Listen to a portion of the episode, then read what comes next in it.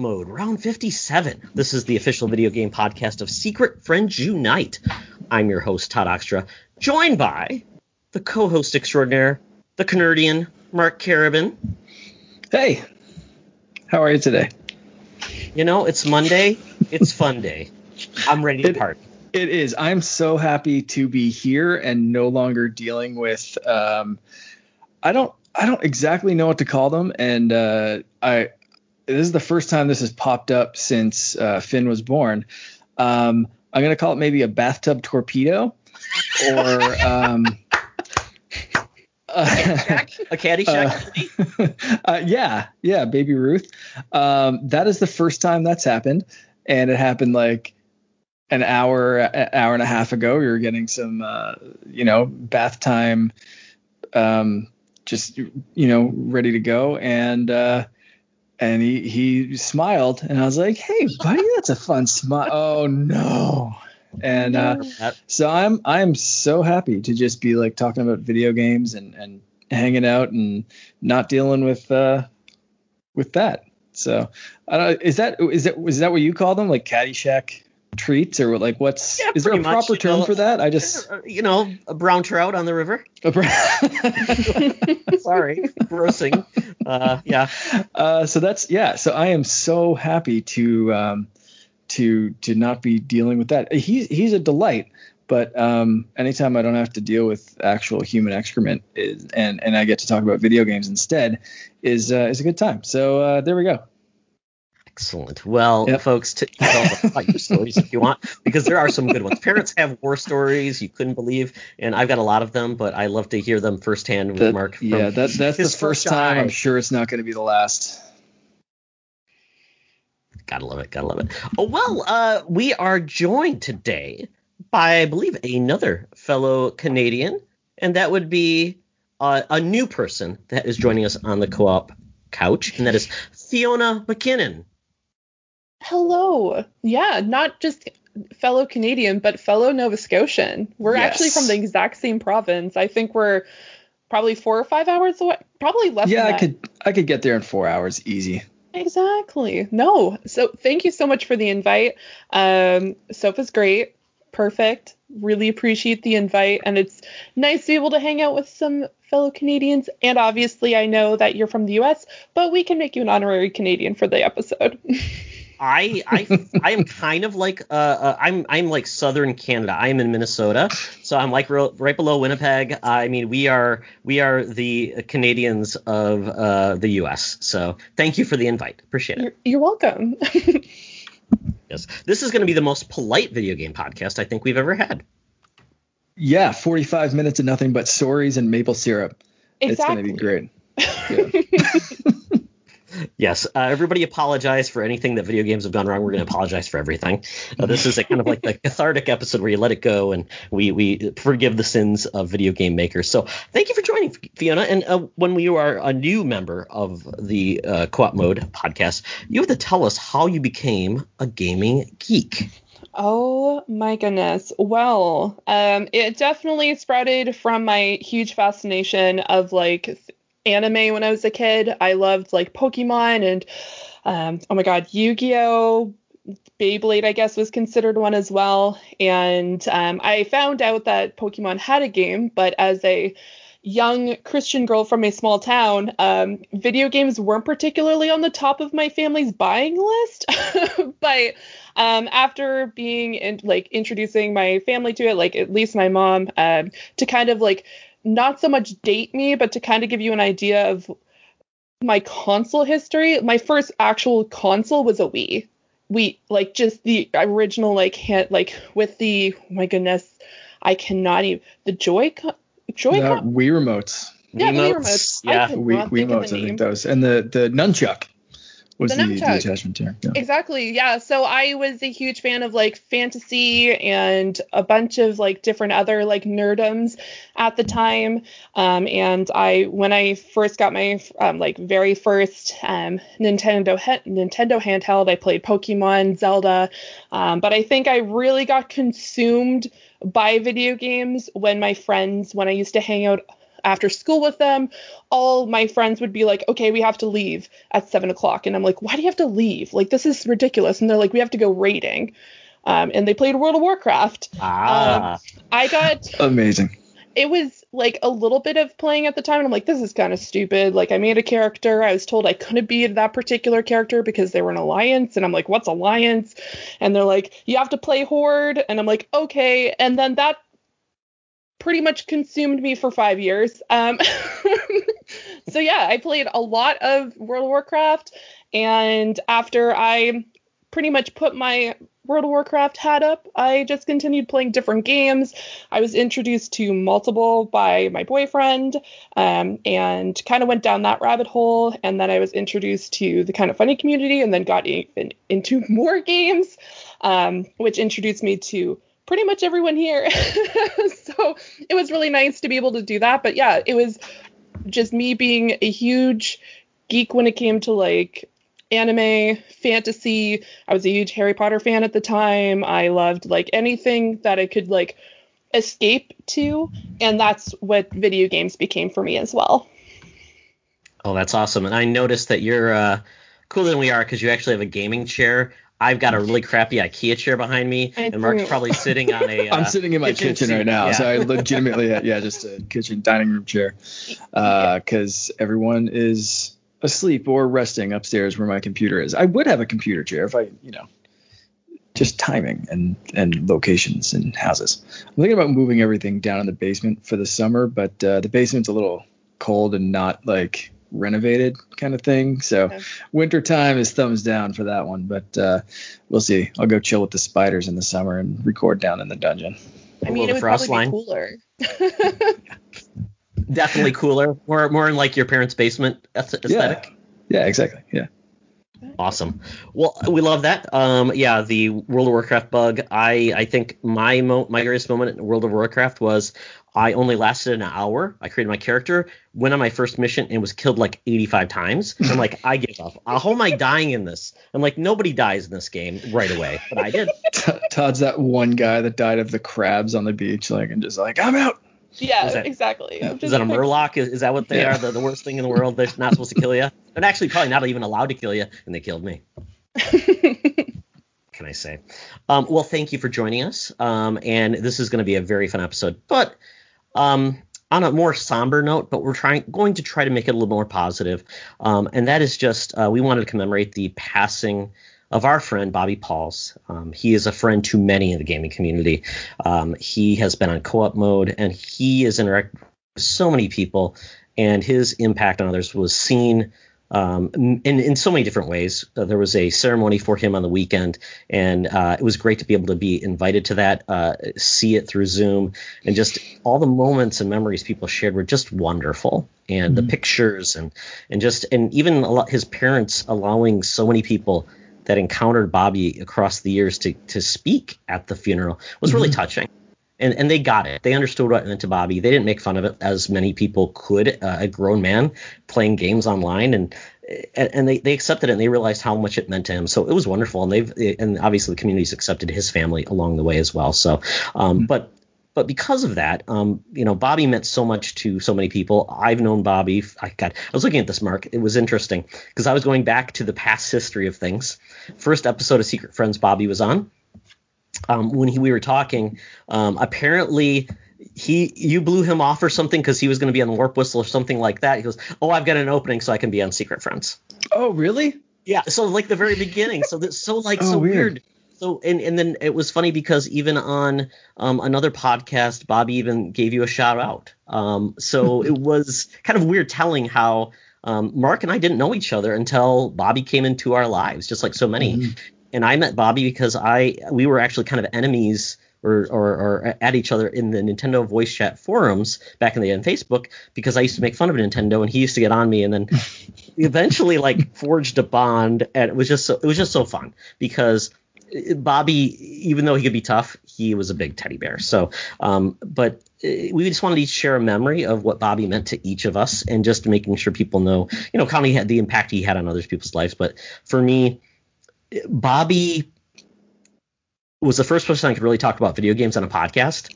I remember one of the first podcasts I had in Secret Friends is a no video game podcast mode uh, era uh, place of, of, of podcasting, and to be able to do that, it really meant a lot to me. Um, and it was just really an opportunity to bring people together of you know video games I love that I couldn't talk about on a podcast I loved, and it was just gave me another forum, and that just opened up so many relationships and friendships just because of that. And I think of all the people that I've met and have made my life better. They always tell you about be be wary of strangers on the internet, and I'm like, mm-hmm.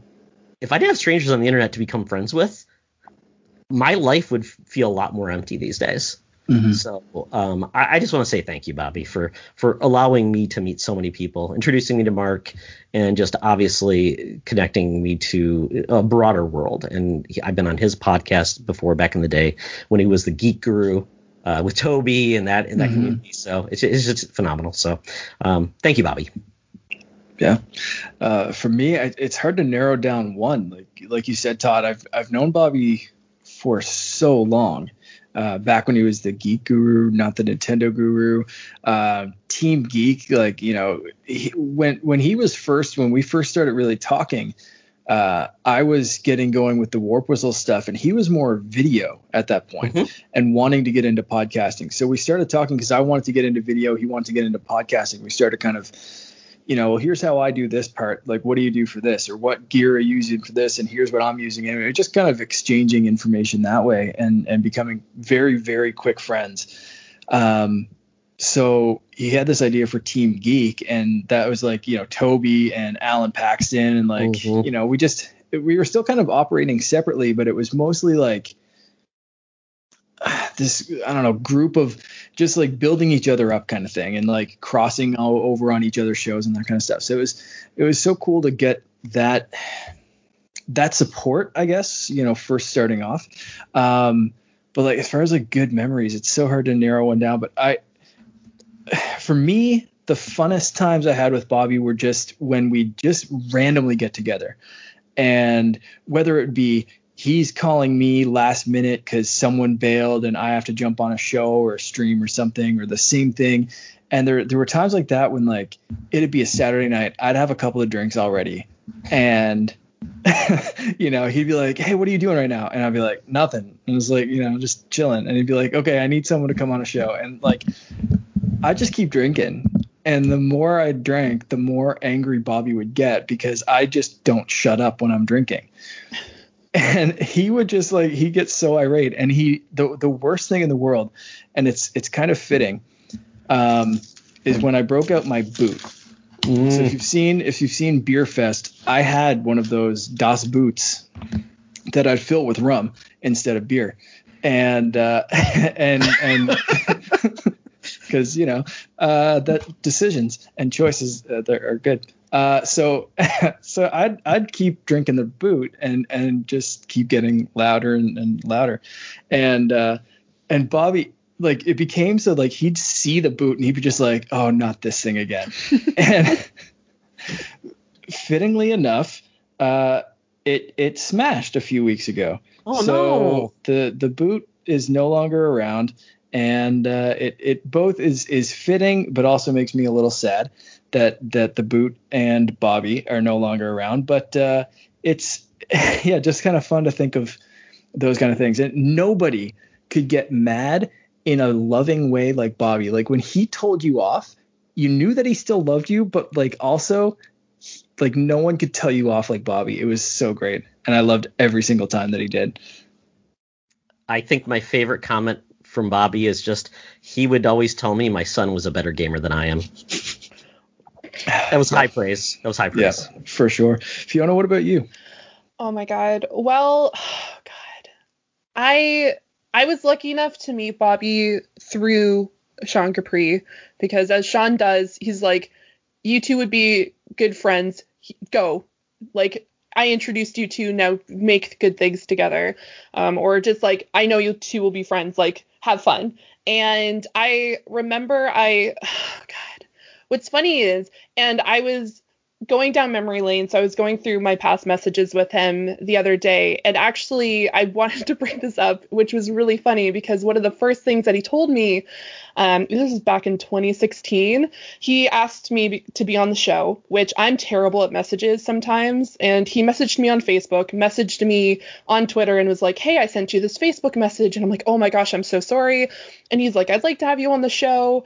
Um, you're in Nova Scotia, right? And I'm like, yeah, I am. And he's like, my buddy from uh, my buddy Mark is from there and he does Warp Whistle podcast. Mm-hmm. And I'm mm-hmm. like, that's so fitting that I'm going to be doing this podcast after like and reading through these messages, but he just had like a way where like if you posted something online, like I always had like certain times where he'd just like check in and he'd mm-hmm. be like, "How are you doing?"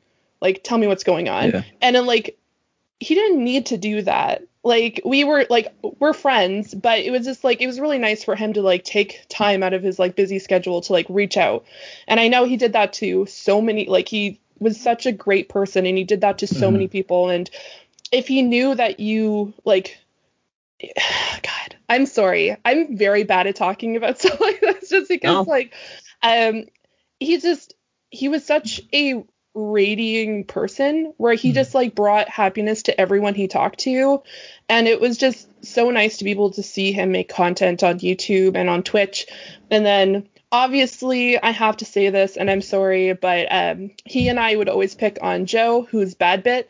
Um, so we would just constantly like it would just be like me and Bobby after Joe all the time. Like if we got into like a conversation, it would always be like completely friendly, and then the second that Bobby would join, I'm like, rest in peace, Joe.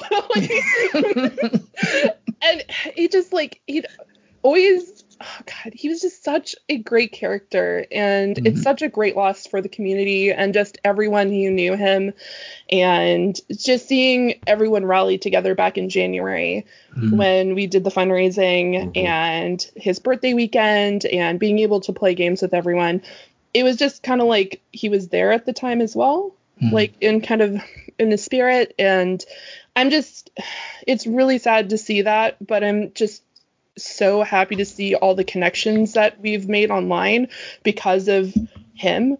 And I will definitely miss my conversations and me joking around and him getting on my case for not responding to him about podcasts and him saying like why haven't you messaged me? And i'm like i'm sorry. I'm just really bad at messages. But at the same time it kind of makes me feel bad at the same time now because i'm like that's more opportunities that I could have talked to mm-hmm. him. And just like there was times where I'm just like, I should have messaged him more, or I did talk to him, but like it never, like in a way, kind of doesn't never feels enough. Like it mm-hmm. doesn't feel like yeah. enough. But um, I really appreciate the time that I had talking to him and playing games with him and talking to him um, on his podcasts and um, really am thankful for his friendship for sure the the amount of content and like you said he'd check in with so many people and wanted to help people if he heard you were starting a podcast mm-hmm. starting video starting streaming like that was all the invitation that it, he needed like he just jumped in and was like how can i help here's this yep. and he'd like and they talked about at the funeral right like that yeah. he just he'd hear that some kid needed uh, a capture card and he just send it. Uh, there was one time that I just got a random package in the mail and it was like a couple of amiibo that were United States exclusive and super hard to get here. And I just like opened it up and it was like, hey, you know, like probably some sort of expletive. I knew you needed this. you know, like it was just yeah. like, okay, cool, thank you. What the hell?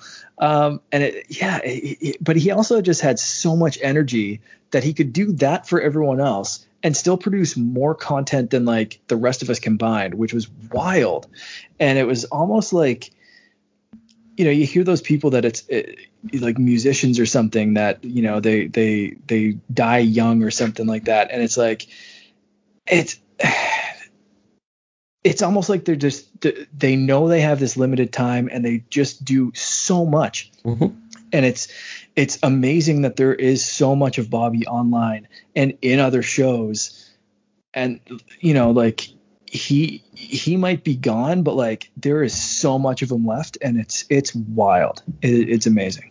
No, it's nuts. And I like I remember joking around with him sometimes and I'd be like, What podcast are you coming out with this week, Bobby? like, because you would just be like, How are you doing so many podcasts? Like I am mm-hmm. so amazed by how much like content and videos and podcasts and the it's just and on top of that he also did streaming and like mm-hmm. would like do clips and all this other stuff. I'm like, How? Do you sleep? Like Bobby do you have like a team in your basement? Like, what is happening? Like, how are you doing all of this work and then some, and then being on other people's podcasts? It's just, it was phenomenal how much work yeah. he put in. I think I asked him once if he had a time turner, and like as a as a Harry Potter fan, I know you'll you'll know what that. But he just called me like a dork, and I was like, mm-hmm. "You're the geek guru. How are you calling me a dork?" And he's just like, "You're a dork. Just leave me alone." Yeah. Like just like, like, that kind of stuff. And I was like, "Okay, but like, how are you actually physically doing that much stuff? And like uh, having a full time job too. It wasn't like his job was streaming. Oh, it was all no. like fun, but he still somehow did you know 27 hours of content per day plus a full-time job and apparently you know like slept and ate and stuff. I don't know, like just wild, just wild. Yeah, and just just as a reminder, folks, if if Bobby ever called whatever you liked hot trash in the summer, that was a mark of uh, honor to be to be in that conversation. For sure. Yeah. So so just just as a note, Bobby's content is still out there. People still have many memories to share. His his YouTube channel isn't going away uh, his podcasts aren't going away. So mm-hmm. by all means, if you want to get to know Bobby a little better, even if you don't know him and who we've been talking about, after you listen to any of his content, I think you'll get to feel like you know Bobby and the person he was. Yeah, for sure. Awesome. Well, with that, I think we need to talk about something that has brought us a little joy in our lives, and that's playing games, guys. That's why we're here. So, with that, Fiona, uh, I actually heard about this game on a podcast, so I had to look it up because I had to see the video of this, and that is the game you've been playing. So tell us all about Loop Hero. I've been playing. Oh my goodness, guys! Um, I one I love obscure like indie games, and when I heard Loop Hero was coming out, I nearly died. Um, which was funny. I found out the day that it was releasing, and the, uh, my boyfriend said it's releasing at two, and I'm like, why isn't it sooner? Um, it is. It's called Loop Hero. Essentially, what has happened? Um, it's a what they call the Lich has plagued the land with a, an eternal darkness that has put everyone in the actual darkness into a constant loop. Um, it is a rogue base, um, rogue my goodness, roguelike RPG that also has one of my oh my goodness. It is uh, it is a deck builder game, and I'm a huge deck builder fan, not just in video games but also in board games as well. So you play as an unknown um, an unnamed hero waking up in the abyss and trying to figure out what has happened. And each day he goes onto um, into an adventure where he is running around not knowing that he's walking around in circles. And each day that he walks around in a circle, more things come about, more creatures and monsters appear, and all these come to life by every time you kill something, you receive cards that actually you add onto the map. So you actually start noticing more and more as you walk around this particular circle. And you also get gear at the same time. The messed up thing usually um, in cases like this where you go to sleep at a campfire at the end of the day you wake up at a camp and you find out that the people in the camp are forgetting everyone. Um, they'll notice that bags are missing or bags are there but no one's there and they'd forget that particular person. And the only person that they remember who leave the camp is you the unnamed hero. And when you wake up the next day to go back on the same path you start over in a different area and go around and around in a loop until you're able to, um, you figure out I need to leave for the day. And so hmm. it is a fantastic, it has almost like a, not specifically gameplay wise, but the look has a very Castlevania kind of 1980s, like the music's there, you're fighting against vampires and other creatures of the dark, and it is a absolutely fantastic game. I have been super excited about it and I've been playing it a little bit. Um, I haven't gotten to play as much as I'd like to because of other things, but I was going like after I'm finished with this podcast, I'm probably going to be playing this all night because I have tomorrow off. So yeah. I highly recommend it. It has really cool graphics and the storyline itself is also really great. And it's like already on sale on Steam. So you definitely should get it. So, question not quite related to the game, but a little bit. Yeah. Uh, so, mentioning being a big fan of the 80s uh, Castlevania aesthetic, uh, I've seen the trailer for this, and yeah, you're you're bang on. Like it looks like that. Uh, where your first console that you just mentioned was a Wii. Yeah. Where does the appreciation for nostalgia come from for you? So I was able to like I had a Wii um, when I used to go babysitting without my babysitter telling my mom and my grandparents who I lived with. Um, I was able to play on um, the Super Nintendo, and I'd always play like Mario games because that's the only game that she specifically had. So I would constantly be playing Nintendo. And as of late, being able to kind of experience these kind of older school games mm. in my 20s, just being like I am jealous of the people who were able to play this when they first came out, but I love that kind of like style and just like the pixel art um, and just being able to kind of see where gaming has progressed.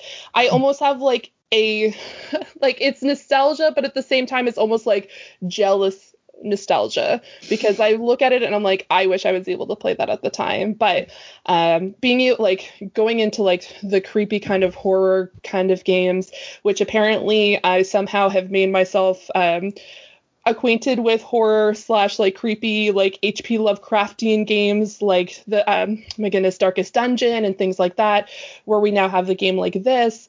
Um, and also kind of hand in hand, I've been watching Castlevania on Netflix. It's been really helpful Ooh, in this particular awesome. case.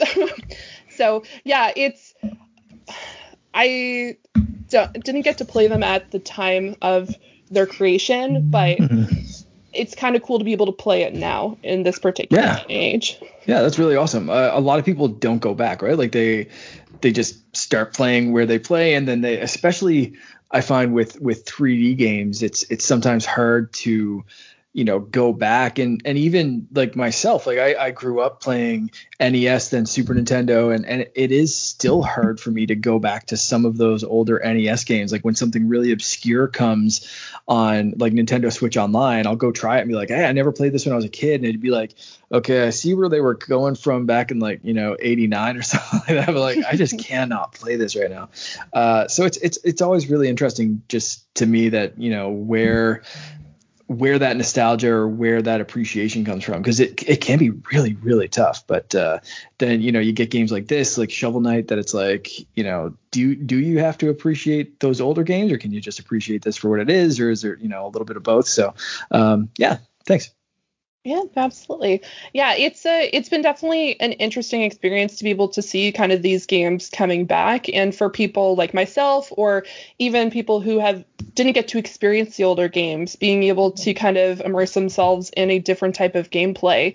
And what's nice about this is you don't control where your person's moving. It's just constantly in a circle. So um, you it's a time based. You have to make sure like okay, I know for a fact that in like a few seconds I'm going to be hitting like a vampire home, and you'll see like that particular creature on the map, and it's interesting to specifically see it that way. And I know for myself, I love games like this and I love 3D games. Unfortunately, when it comes to first person games, and I think this also gives me another appreciation for more indie platformers and like different obscure games, is I get motion sick with first person yeah. games. Yeah. So being able to experience gaming and not feel like I need to take 15 Gravol before I don't take 15 Gravol. It's generally only one as a heads up. Okay, you just mentioned something that's probably very Canadian. I don't know what that means. Yeah, it is. Um, it is a pill that you can take for motion sickness. You usually take it before like a road.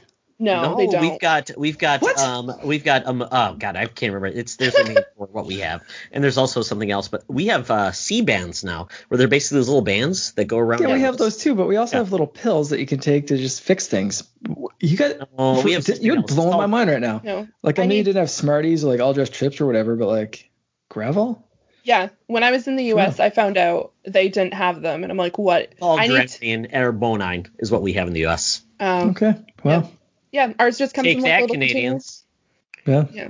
and just making sure that I don't take the I take the non-drowsy one and not the drowsy one as I'm trying to play. It- That's a That's whole other good. problem Yeah. because I've tried that before and I was on stream and I'm like, this is not going great. Um, so do not do that, guys. Um, No. but yeah, it's be it's really nice to be able to kind of see a game like this get so much appreciation because I did see that it's been doing really well on Steam over the weekend um, since it released. So I'm really excited to see more people get into it um, and hopefully get some more appreciation for those types of games.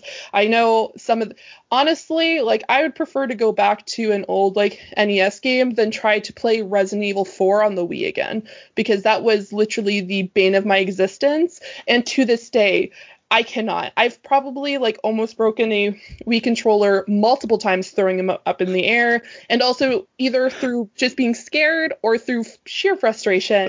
So, um, One or the other. yeah, exactly.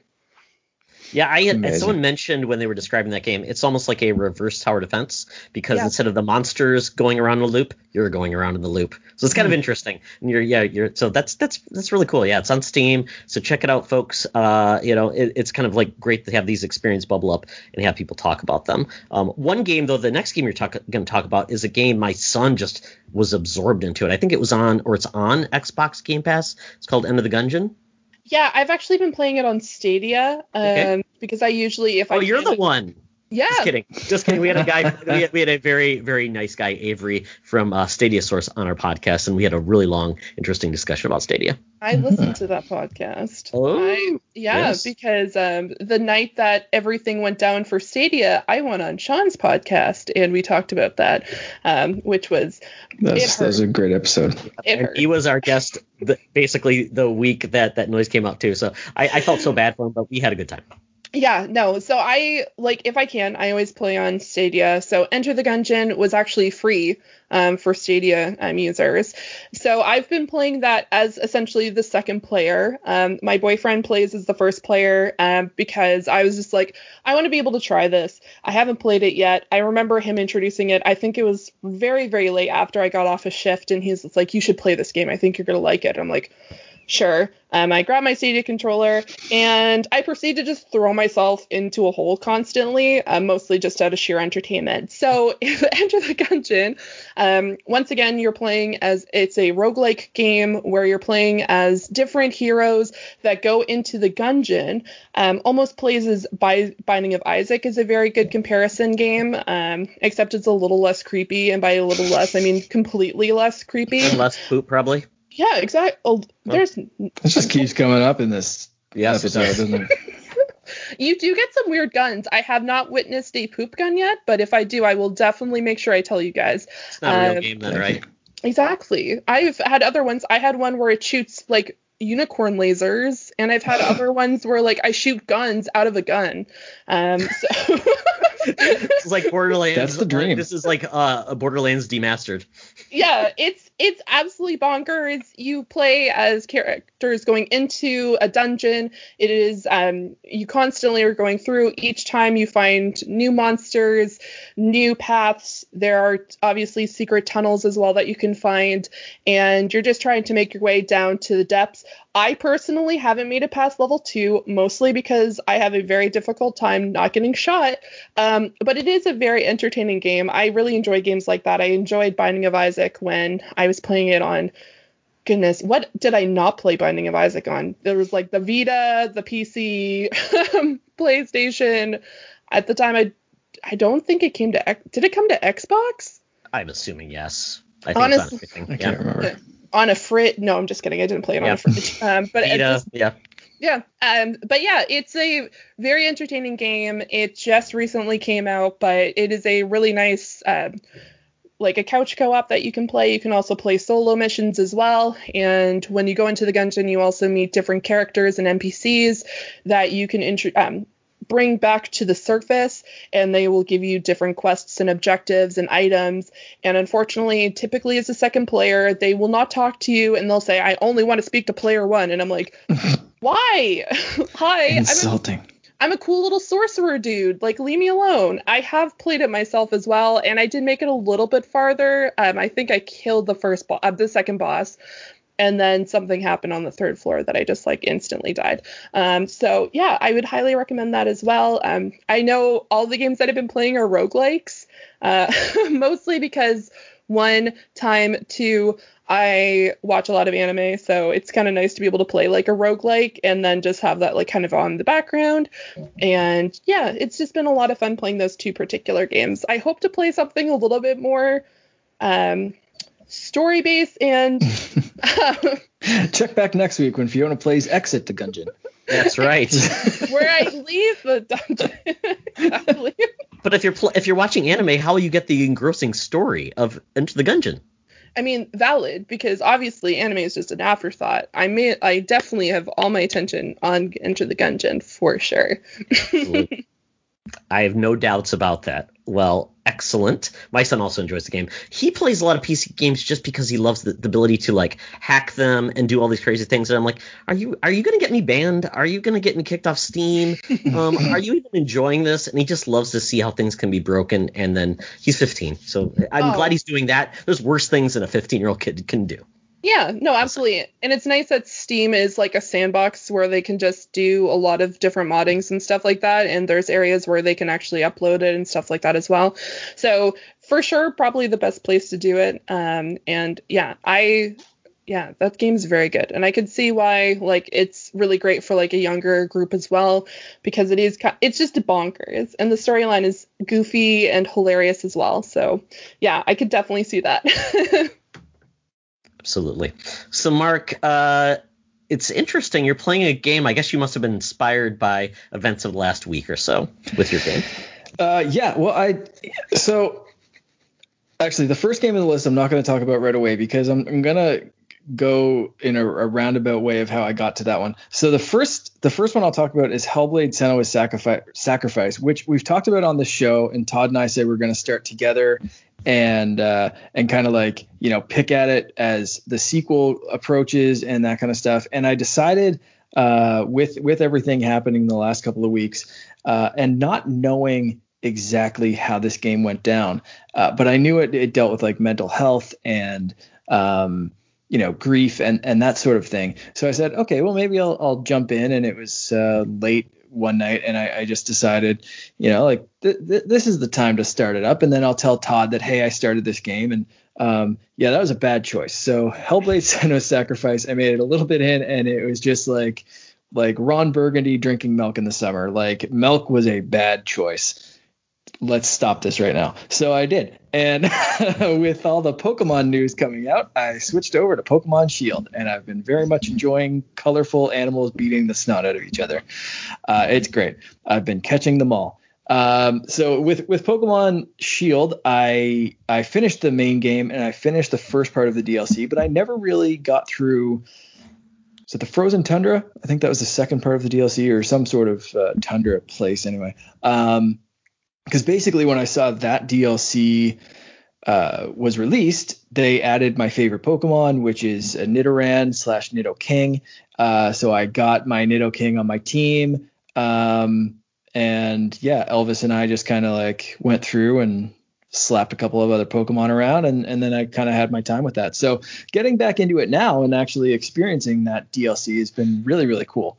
And um, I'm really, really enjoying it. And it's, uh, yeah, I'm like both sad that I didn't play it earlier, but like also happy that I get to uh, to play it now. And um, yeah, I'm just kind of leveling up my team and catching some new Pokemon, and very happy again to uh, to have that that Nidoking experience in uh, in this game because that was like my favorite one, and uh, he was absent from uh, from this game up until right now. So Oh. um, yeah, really cool.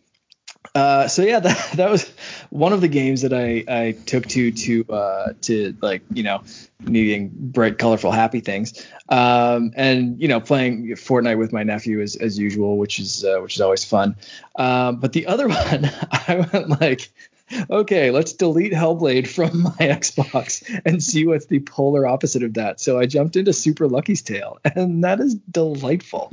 It's just this a colorful little thing, and I love foxes anyway. So seeing like this cute little fox do a little platformer game um it, it, was just so good. My son was like watching me play it because it was kind of like a cartoon for him. So it was really cool. Like uh, you know switched off doug unplugs for a minute and uh, and put on lucky. And he was just like you know watching all the stuff. And then he kind of got like, bored as i was like figuring out some of the levels. But like especially like the opening cutscenes and stuff he was like whoa what's going on here?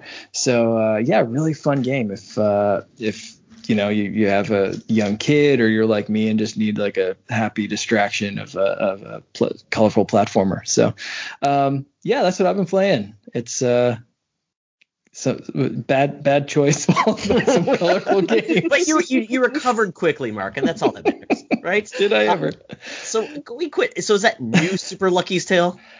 I don't know. Whatever was on Game Pass, I just like, saw. I like, like had a, yeah, happy because because I believe it was super was it Lucky's Tale was a VR game. Then it was Super Lucky's Tale was the non VR game, and they said, you know what, we want to redo this again. So there's like new Super Lucky Tale. It's the weirdest thing, but that's right. now on Xbox, and actually it's the perfect cloud Xbox game because I have my old like three year old Android phone that I hooked up to my thing, and it's perfect for that. It runs great, and it's really I think that's touch controls too. So whenever they finally hmm. say that the cloud is coming to iPhone, and you can do that through their web app I think it's one of those games you could definitely check out and play. Actually, it, it is new Super Lucky's Tale. That's the one I was playing. It's like the new 3DS, right? New 3DS but there is, yeah, there's there's like Super Lucky's Tale or new Super Lucky's Tale.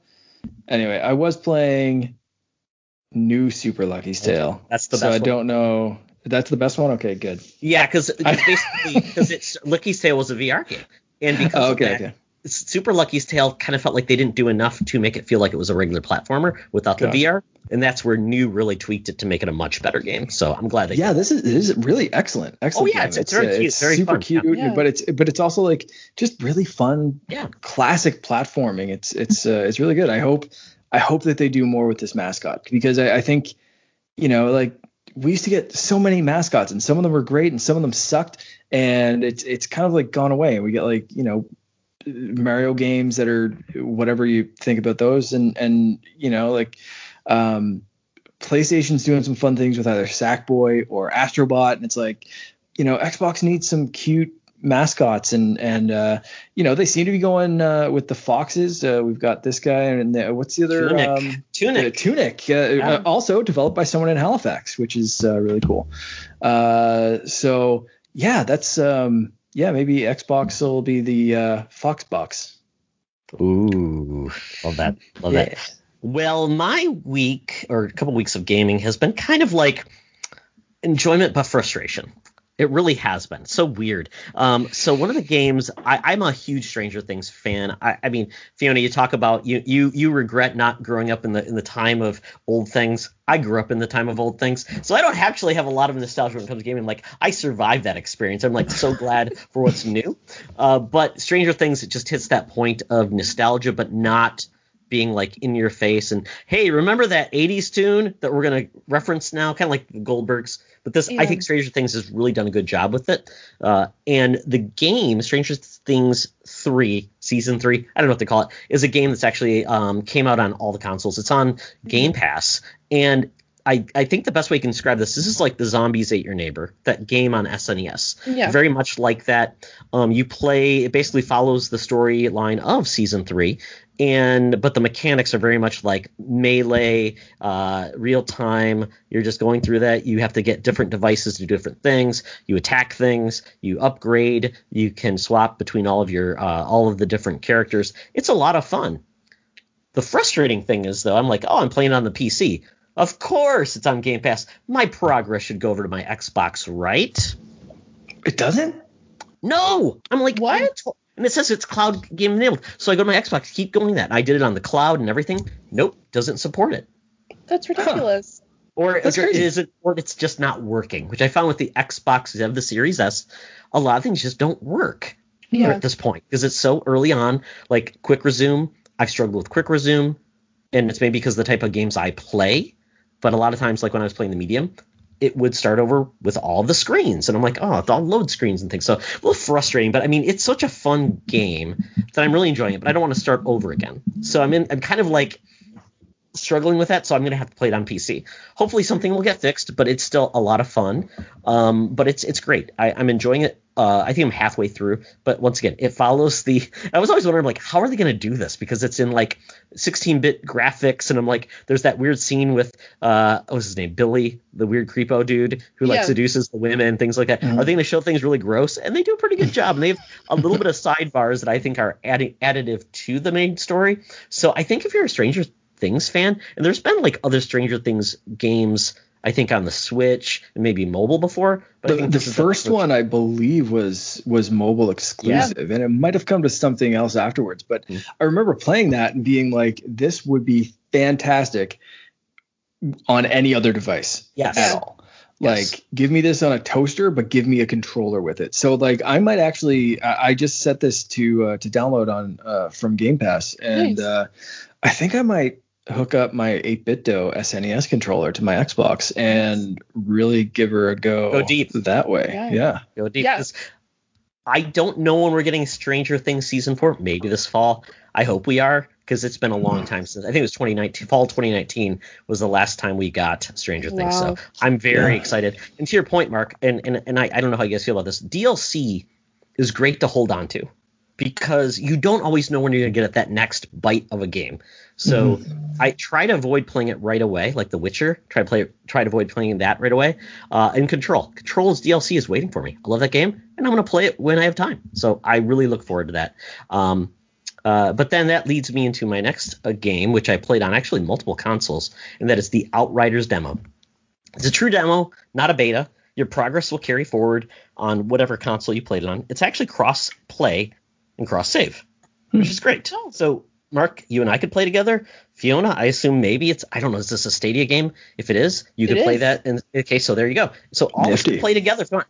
And uh, I think it's you play with a, a, a, a team of four. So this game is very similar vibes to a Gears uh, crossed over with Destiny in a way, or maybe yeah, because basically you've got that cover-based shooter with mechanics that are really good with guns and things like that, but it adds a class system like Destiny.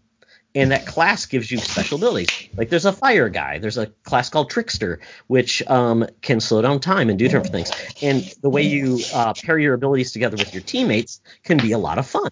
And there's upgrade mechanics and gear and things like this. It's not a live service game, but it is a cooperative multiplayer game, which I think there aren't a lot of options in that territory because I feel like you always get into the PvP versus you know PvE, which I think is a lot of fun, which I think Destiny nails. Halo nails very well. I think Gears nails very well too. But I think this is kind of fun that this is a game that everybody can play.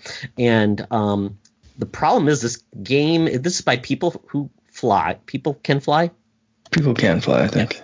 Who were Yeah. who I believe The they were owned- Bulletstorm? I thi- Yeah, People, Epic yeah. owned them. Yeah, Epic owned them at one time and then released them to go back. They made the Gears Judgment game, and they made uh, Painkiller and also then uh, Bulletstorm. So this is their new game. Okay. And I think- Bulletstorm, the, the, when that was first released, was that a Gears demo? Gears 2 or Gears 3 or something like that? I think it was came the reason everyone bought yeah, that? I think so. Yeah, but uh, I mean that game was competent. Obviously, very kind of offensive in a comedic fashion. Not very PC, but that's okay. Um, happy International Women's Day, folks. we'll try to be we'll try to be positive here. I'll try to bring down the room like Burger King. Okay, sorry, not bringing politics here, but that's okay. Um, uh, but Outriders, it's it's they they decided to delay the game. And they have this demo. Your, your progress will go forward. I guess the, they think the game launches at the end of April, and they need time. They need a lot of time on this because I think it's sound in certain ways, but I think it needs a lot of work. The cutscenes apparently making people sick, like motion sickness, because it's got like that unsteady cam. It's moving around. You're like, why are you doing this in the cutscenes? It's weird.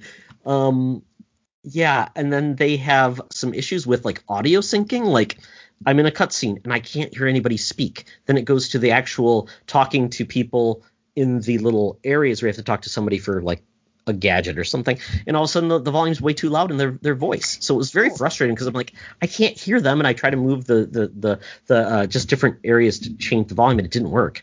Um, and then the other part is people are getting really crazy about this. The loads the load screens to basically Mhm. go like if you want to jump across something, you can't do it in real time.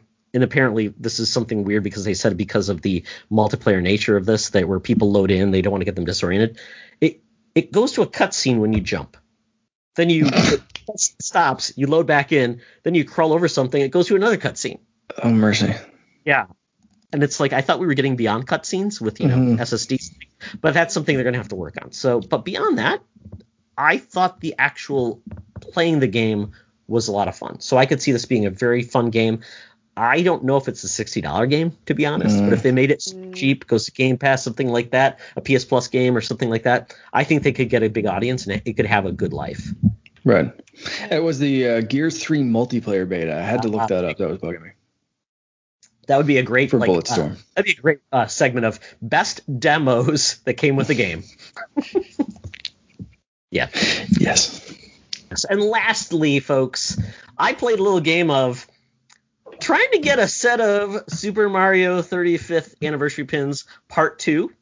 So, just let you know right now, you can do a lot of uh, missions hmm in various ways with Nintendo right now to get these ridiculous pin sets that a certain someone has these horrible pin sets that he's taunted me with in Canada, and I might uh, pay Fiona a high price to potentially, I don't know, become a cat burglar and you know steal them from Mark. I don't know, maybe. Let's see what happens. I've got a connection now in Nova Scotia. I'm going to use it. So, so, uh, but these pin sets are pretty cool. They're not your standard like I've got a pin set from I think the S- Super Mario Maker uh, that came on the Wii U. That was Mhm. a Best Buy exclusive. I've got that. Still haven't opened it up. But um, these pin sets, you had to like buy the game. You have to do all these missions and things like that. Well, this is the second phase of that. The first phase, I completed everything right away. I got my code, and they were sold out. Oh, No. These are Nasty. pins. These aren't exactly like hard to make. They're from China. They probably cost them like two cents. But with Mark, what Mark's got is probably worth one hundred eighty thousand dollars on eBay right now. Both sets complete.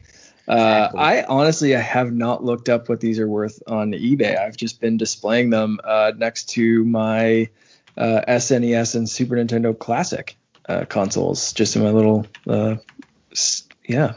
So I, maybe Along I with should your look McDonald's. Happy Meal Pokemon cards that nobody can get. Oh my god. Yeah, which yeah, I got a set.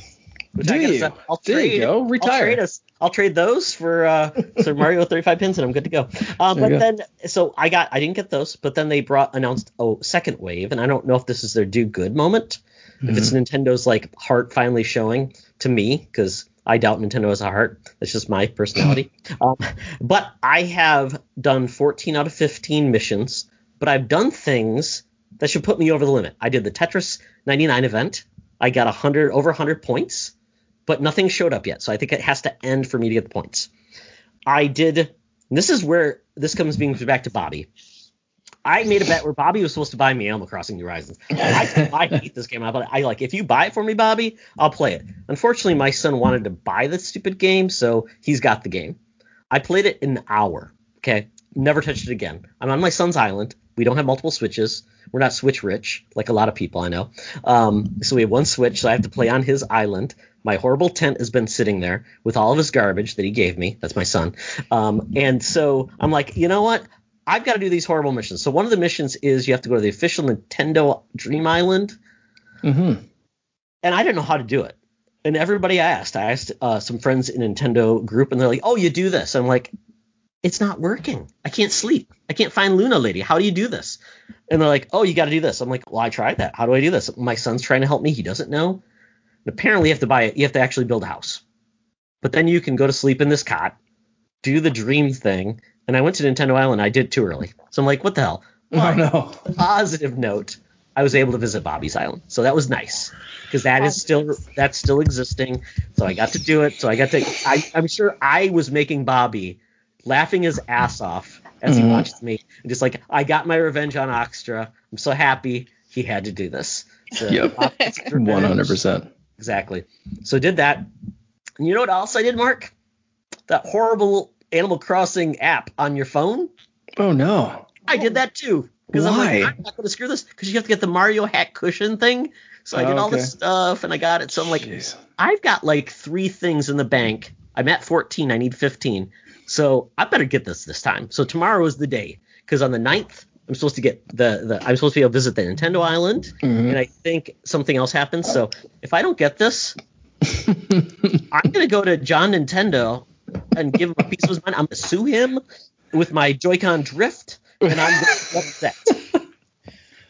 Uh, I, I am I am sorry to be laughing at your pain, Todd. That that does sound like a pain. Um, I I did jump back into Animal Crossing briefly because they have all the the Mario items and I want them all, but I discovered something that I had either not known or forgotten about, and that is you can only get five items a day, even though I have like two million bells in my pocket aside from many more million in the bank that I'm like, here, you greasy little raccoon bastard, take all my money and give me the Mario items. And he's like, nah, five a day, bro. And I'm like, I hate you so bad. And there's like a hundred Mario items to like count out how many days that's gonna take me. So I think I'm on 15 now, and I'm so frustrated. But I keep going back because I gotta scratch that little crack rock itch in my brain that the raccoon's like, yeah, come on, give me your bells, but only five at a time. And it's like, oh. Anyway, so yeah, that um, Animal Crossing is great.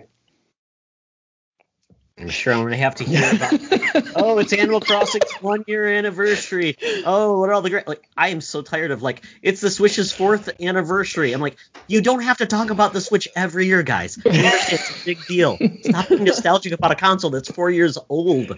Ah, see, this is Fiona. Mark loves me, but I am not a Nintendo fan by any means. I play like two games a year. Bowser Fury might be my only Nintendo game this year. That's I'm just gonna have to eat it. I like I completely understand. I I actually got a chuckle when you were talking about the fact that like you didn't have like an like you have to be on your son's island. My boyfriend's on my island. I have everything like flowers and organized. Not I don't have like an what is it an A tier island. I stopped playing it for a little while, but if you go to the very top of my island, there's a house that's just surrounded by trash cans and garbage. and, that's where, Yeah. and that's where my boyfriend is. And I'm like, Do you really want it to be like this? And he's like, Absolutely. So he has like dinosaur bones. He's turned into a shut-in. It's like it's what a hoarder. He's the hoarder on uh, Animal Crossing. Island. And it's so hard to get into his house. D- Has he has he That's gotten amazing. by like newspapers? Did you go in? Do you have to call Animal Crossing Protective Services There's, like, to make sure he's okay? Newspapers, like actual like piles of newspapers, and then you go in and then it's more garbage and other stuff in this house. oh my god, that's incredible. I'm like, why would you do this? And he's like, You have your part of the island, I have my part of the island. Don't judge me. That's so good. I- Well, when love- there's a little trash panda that runs the entire island, you have to appease the trash panda god. So I get it. I, I understand There's that. probably like dead villagers in there too. you don't even know. You see like a skeleton. It's like that's not supposed to happen. That's not supposed to happen in Animal Crossing. I like killing the cockroaches and see their little spirit go. That's about my that that Mhm. my max enjoyment. But I tell you, at one point, I feel like it's my Five Nights at Freddy. All these freaky furries are following me around. I feel like they're mad if they don't if I don't talk to them. They said, "You've been gone 11 months, Toxtra." And I'm like, uh, "Have you been waiting for me?" This is very Yes. desperate people. Very desperate people. I love I love that they just have their own little lives though. Like But do I they? absolutely I don't think they have real lives. I think they're just no, waiting for, for, like okay no for real like because the the weirdest Animal Crossing thing that I've experienced is I just like let my person stay. So at my when you enter like from my little plane ramp thing, there's two Godzilla statues that are like greeting you onto my island. Uh, so I'm like sitting there and I'm like texting someone like in real life and just kind of letting my my person just kind of like bobble around like they do. And like one of my villagers just walks up, looks at the Godzilla statue, presses the Godzilla statue to make him breathe fire, watches that for a second, and then just like buzzes off the other way. So like they actually do have their own little agendas. Like he didn't care that I was there. He just wanted to watch the Godzilla breathe fire and then just, you know, went went on his merry way. So like they do stuff, but you know they miss you too. Yeah. Or they sweep dirt paths. Like one of my, Right. he just like he stands in front of his house sweeping, and I'm like, you know, this is a dirt path, and he's like in the way, and you're trying to get through so you can get to some shells, and you see like a massive fish in the ocean, and he's just vibing, just doing his own thing, and you're like, can you please move? And he's just like, I'm currently sweeping, but would you like to have a conversation? And I'm like, sure, by all means, can you like you don't have the option to say like, can you move? Like you have to constantly try to like like coax them into like moving away because you decide to put their house in the most difficult situ- like place. Because you don't want to like t- go all the way up the hill then go all the way around and then bring out your freaking what is it the um ladder and then climb all the way down and then there like why do why tiger go into your house just I'm I'm waiting for the depravity level of what people do with The Sims and like they create horror houses and things like that. Horror houses, sorry. I have to elaborate, use all my my my my consonants and things. Horror house, and uh, yeah, I would love to see that. That's I think where I'm going to spend my time uh, watching YouTube videos of the of, of Animal Crossing. So this is how we found Todd was into furries. All right. Yeah, yeah. Who knew? Who knew? That's my that's my ongoing theory that actually Animal Crossing is just Mario characters in like furry costumes. That's it. So we can end there. you had to bring that, didn't you? You just Sleep tight, to. Chris. Or Yeah. sleep, sleep tight, kids. Oh well. Uh, with that, we move on to the news. Man, that we've we've been having a good time, guys. This is a lot of fun. So very quickly, we'll cover the news. So Fiona, you have some Xbox news you want to share? Yeah, um, shockingly, I'm talking about Xbox. This is the last console I'd ever talk about. Um, but um, the reason why I specifically brought this, mostly the fact that they also mentioned Stadia this week. So thank you, Xbox, for bringing up Stadia. Um, but they actually announced that all of the games, like they haven't announced all the games that are coming out in 2021, which right now, especially with so many other platformers on like currently in the same space, and Nintendo and PlayStation, which we're uh, going to talk to you about in a little bit, they're now saying like, oh yeah, we haven't talked about all the games that we're releasing this year, um, which seems a little bit odd. I'm not going to come at you, Jason Ronald, the director of program management. but I think it's interesting to know that there are going to be like larger games that might be coming out later on this year that they Mhm. haven't even announced yet, which seems a little bit out of pocket. Um, so for me, I thought that was an interesting thing to see come up in the news. Um, actually, it just came out today um, Mhm. that they're discussing the fact that um, it's not something that um, they haven't talked about everything, that they won't be making a announcement in the near future. So I'm going to only assume since there's literally 12 months in the year and we're already into month three, um, it's probably going to be probably around like what used to be E3 time, which would be around June when they'll be announcing these particular games, or if they decide to have their own little event. And by little, I mean it's a Microsoft slash Xbox event. It's going to be larger than it needs to. My goodness, I should not be talking this way if I'm talking about Xbox. Xbox is pretty great. Um, I do appreciate the fact that I can play. That's okay. We allow myself to talk about Nintendo, and that says a lot.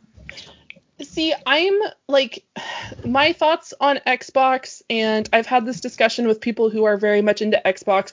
Sean Capri, that you can play these games on your PC.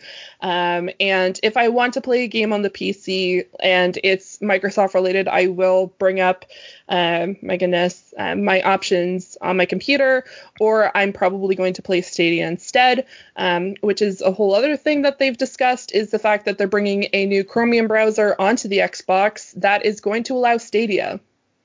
So that's really exciting for me at least because like I've talked about previously, Stadia is a huge platform for me and I use it regularly because my computer right now because thank you GeForce for having the worst um, options right now for graphics cards that it's making it very difficult for me to get a new computer.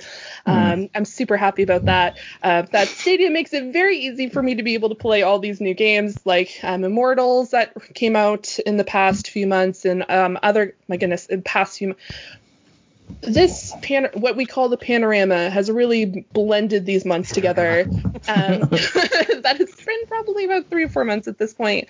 Um, but yeah, one th- I think it's kind of interesting, like going back to what I mentioned before, that Xbox is talking about the fact that they have games in their roster that they just haven't talked about yet. Um, is there anything that you guys are particularly wanting Xbox to release or talk about this year?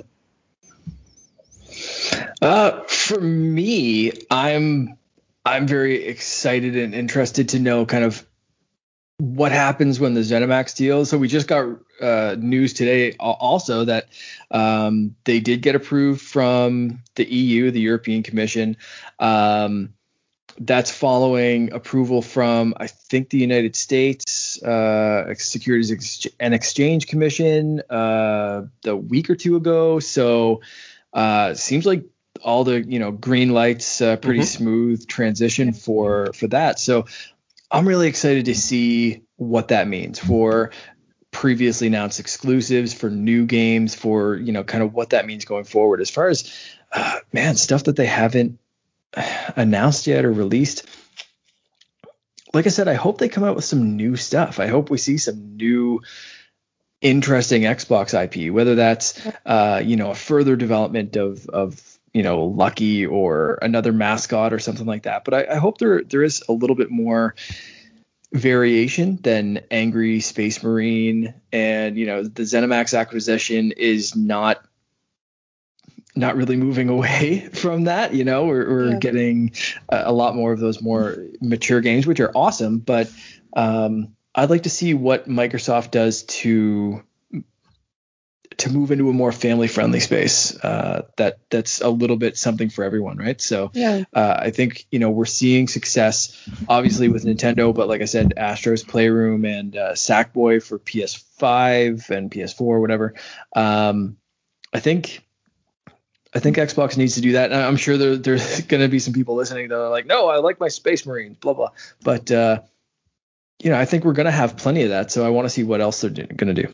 Yeah, like I think there's definitely space to have both. And mm-hmm. with us being, I say panorama, but we're in a pandemic and there's more, like, there's more audiences, um, mm-hmm. not just like, um, as a female in the space, there's a lot more women playing video games. There's a lot, um, like, obviously, it's always been kind of a well, kids play video games, and that's a whole other topic in itself. Um, and it would be kind of nice, like you can have the Space Marines, you can have the guns, you can have the crazy, like machine things that like blast things into the universe. Congr- like that's super great, and I'm really happy for people who are really into that stuff. Am I? Shrug, but um, but I think there could be like there, like you said, there's definitely like they should have some sort of mascot, at least mm-hmm. to like kind of branch into that market because that's definitely an untapped space that I think that Microsoft is really kind of like just kind of ignored.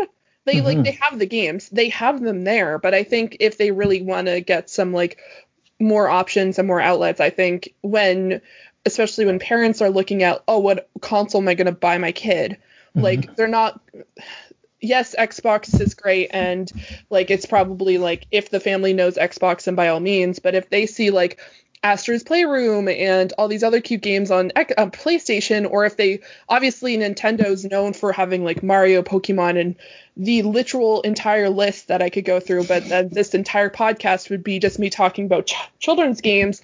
That it's an area that they definitely kind of fail upon. So I think yeah. that, and that's been something that's kind of always brought made me a little bit deterred of Microsoft is I like those indie games and I like those things like that are obscure and not just like I'm a marine and I'm going into space like I really respect that. I've played those games in the past, but that's not for me. And I know they have those obscure indie games or like those cutes. I'm going to be honest, if you have a cute animal, I'm probably going to be like, that's super adorable. Like, by right. like Stray, like it, literally a cat walking around the city that's coming out in PlayStation later mm-hmm. on this year that it's a little bit upsetting like for me because i'm realizing like oh this indie game does exist mm-hmm. but you guys mm-hmm. never talk about it because you guys always talk about these space marines and i'm like i'm not really interested but now that i have access on my pc to be able to see like more of the microsoft um, area and knowing that um, ZeniMax and Microsoft slash Xbox have this deal with now has that umbrella with um, Bethesda, which mm-hmm. I'm a massive Fallout fan. I am diehard to a point where I had a dying podcast about it. Um, but I digress there. But it's definitely something I'm really excited about, and I'm hoping. Obviously, they wouldn't be releasing an IP for that this year, but mm. I'm being hopeful for the future and hopefully that they come out with a game that's not super glitchy. yeah. They also, I mean, like, this is the company that also owns Rare. Like, yeah. release a new Banjo Kazooie, release a new Conker, and that's not family friendly. Kids do not play no. Conker. No. But, like, there Speaking are mascots and, yeah, like, there, there are mascots and they're fun, different experiences, platformers, whatever, that, that I think they could tap into. So, um, yeah, I'm I'm really curious to see what they tackle on that end for sure. Yeah, this is Xbox's 20th anniversary year. Yeah. We talk about anniversaries and yeah. they get thrown out there and it's just funny like talk about oh the joke about the you know Switch is 4 years old let's talk about it for 18 years. No, this is an important anniversary for Xbox because Xbox potentially could have like died on the vine, but they gave mm-hmm. it enough love. They said you can we see value here, let's make this happen. They can go deep and go back into the original Xbox catalog. They have Rare. They could get third party developers to develop some rare properties if they yeah. wanted to, or other properties that are long gone. They could go Brute Force, it's kind of a joke series but let's bring it back. Maybe there's something there. They could go and try a lot of different things. Voodoo Vince, that was one uh, game that was out there back in the day. That was a platformer. Uh, there's a lot of ways they could go, but uh, let's just be honest. X, a Game Pass is only as strong as the first party Xbox games. There's a why, reason why they bought got EA Play and got Destiny 2 on Game Pass because if you've noticed, Xbox hasn't been nailing a lot of games in the last past. They've been okay. Um, and the only game that's come out on the Series X and S that has been specifically for the systems is the medium, and that's hit or miss. And it's I would say it's it's best a high B tier game, and it doesn't do anything great, and people are lauding it. It's kind of launched and kind of forgotten. So mm-hmm. Xbox really needs to deliver something that says this is why you bought the console. Mm-hmm. It's you know, uh, Cyberpunk didn't deliver really. So really, mm. what's the game that really delivered so far? And it's like AC Valhalla. But that's not even an Xbox game. That is mm. a mm-hmm. multi-platform game that looks good everywhere you watch it. So yeah. I, I, think it's time for them to say we're going to deliver. Because if we don't get anything until Halo Infinite, that's mm. a year of console being out and saying we really aren't giving you anything that you have to own an Xbox for because there's nothing exclusive. So um, I think it's time for them to say we've got a lot of surprises. They're going to be small and big, and maybe we're going to announce something that doesn't come out this year, but it's going to get your mouth watering. But um, mm-hmm. most of the games that are going to be coming out, I think only the game that is really announced that I think is has maybe broad appeal to a certain extent that's family friendly is Psychonauts 2. That once again. Right. Yeah. going to be multi-platform, unfortunately, because yeah. it was that deal they made, Double Fine made beforehand. Mm-hmm. Um, and the ZeniMax studios, unfortunately, they've got two new IP coming out this year, and they're not even going to be on Xbox because they're PlayStation exclusives. That's Tokyo mm-hmm. Ghostwire and Deathloop. Yeah. So what can they do? It's it's going to be Starfield. I think that's the game that they talk about because I know you love Fallout, but I think we've gotten so many Fallout games versus other franchises. Oh, we only sure. got one Skyrim in that time, and I think it's time for some. You know, uh, Starfield's coming out, mm-hmm. and it's gonna be it's gonna be exclusive to Xbox at least for the first year on Game Pass day one, and it's coming out this fall, and it's gonna be one of those mega drops, kind of like they did with was it um, Fallout 4 that they said it's out in three months or something like that. There was one of those yeah. games they did that's like, oh, it's out and it's yeah. coming out three months. Launches. Yeah, they yeah, that, they have done that before. Yeah. Yeah, I think yeah. it was four. Yeah, because at this point, you know, Game Game Pass has got a lot of fun little games that are typically, if they're AAA, they're a year old. Uh, a lot of games have been leaving the service, so it's like, what is going to get us really excited about this? Yeah, The Witcher's taken off. Exactly. Yeah, yeah. I, I, looked and I saw what Bloodstain's leaving. So yeah, and, and they don't have long-term contracts with games outside of uh, outside of Xbox Studios, and I think that's the long term with it. I think eventually you may only see on Game Pass Xbox Studio games. EA Play may yeah. go away because it gets to be too expensive, and they are buying all these studios because then they're saying we've got 23 studios. There's no reason why we can't have five big games a year from those studios, and that Mhm. that's enough. Plus the the catalog. Um, I don't think it's enough to drop all of the Bethesda Studios and ZeniMax past catalog because those are games everybody's played already. So it's like okay, old news. So I think I think it's time for them to do something broad and exciting, and I, I can't wait because Xbox is like that thing that's waiting to explode. It just hasn't happened yet. So it's now time. I mean, 23 studios, and not to have anything big for at least a year or two years or three years It seems Yeah. like wow. I, I, I'm getting impatient, but oh well. I think this is going to be fun. Can't wait. But yeah, we got to have something new. We're hearing rumors though. There may be an Xbox announcement announcement by Thursday. So who knows? Right. Who knows? Yeah. We'll see. But we got some uh, events that have happened since we last talked. So Mark, uh, I heard there was a certain Poke Malone. Yeah, yeah, How did that yeah. So uh, there, there was a bunch of Pokemon stuff. There, there was a Post Malone concert. Uh, it was, what 15 minutes, I think. I, I ended up watching most of it. Um, I thought it was cool. Like I, you know, don't don't necessarily gravitate to everything Post Malone does, um, but you know, I I I, I enjoyed it. I thought it was cool. I thought the, it was it was very well animated and uh, well put together. I wasn't sure what to expect, whether it was just going to be kind of like him on a Zoom call or something. But this was like actually you know produced and uh, fully really well animated. Uh, some of the some of the set pieces were like downright beautiful. Uh, going under the water and and uh, and like in volcanoes and seeing different Pokemon fly around and like you know having Post Malone just kind of like dance and, and you know walk around and, and sing a few of his songs. Uh, I thought it was it was kind of cool and, and apparently we're getting more of those through the year uh, with uh, like Katy Perry and a couple of other artists. Uh, and then they're dropping an album in I think they said the fall like September October November ish time frame. I can't remember the exact uh, time, but yeah, we're getting like a full Pokemon anniversary album uh, featuring these uh, these new songs. So uh, yeah, I don't I even do. know. I do have a comment though. okay. The fact that they didn't say I only want a Pikachu really is disappointing. you just want him to go full dad joke with that one. I did want a Just, uh, Pikachu. yeah. Maybe next time. Maybe Katy Perry. Are we gonna will get? Are we gonna get something. like tagged for like copyright with that? Absolutely, that was a spot on Post Malone impression. Uh, I think we're gonna get taken down. Um, But uh, on the off chance that we don't get taken down, I'll talk about the other Pokemon news that uh, that they announced uh, during Pokemon Day. So that was um, a little bit more on Pokemon Snap, which is coming out April 30th for Nintendo Switch. I am very much looking forward to taking some very cute pictures of some very cute Pokemon. That's going to be awesome.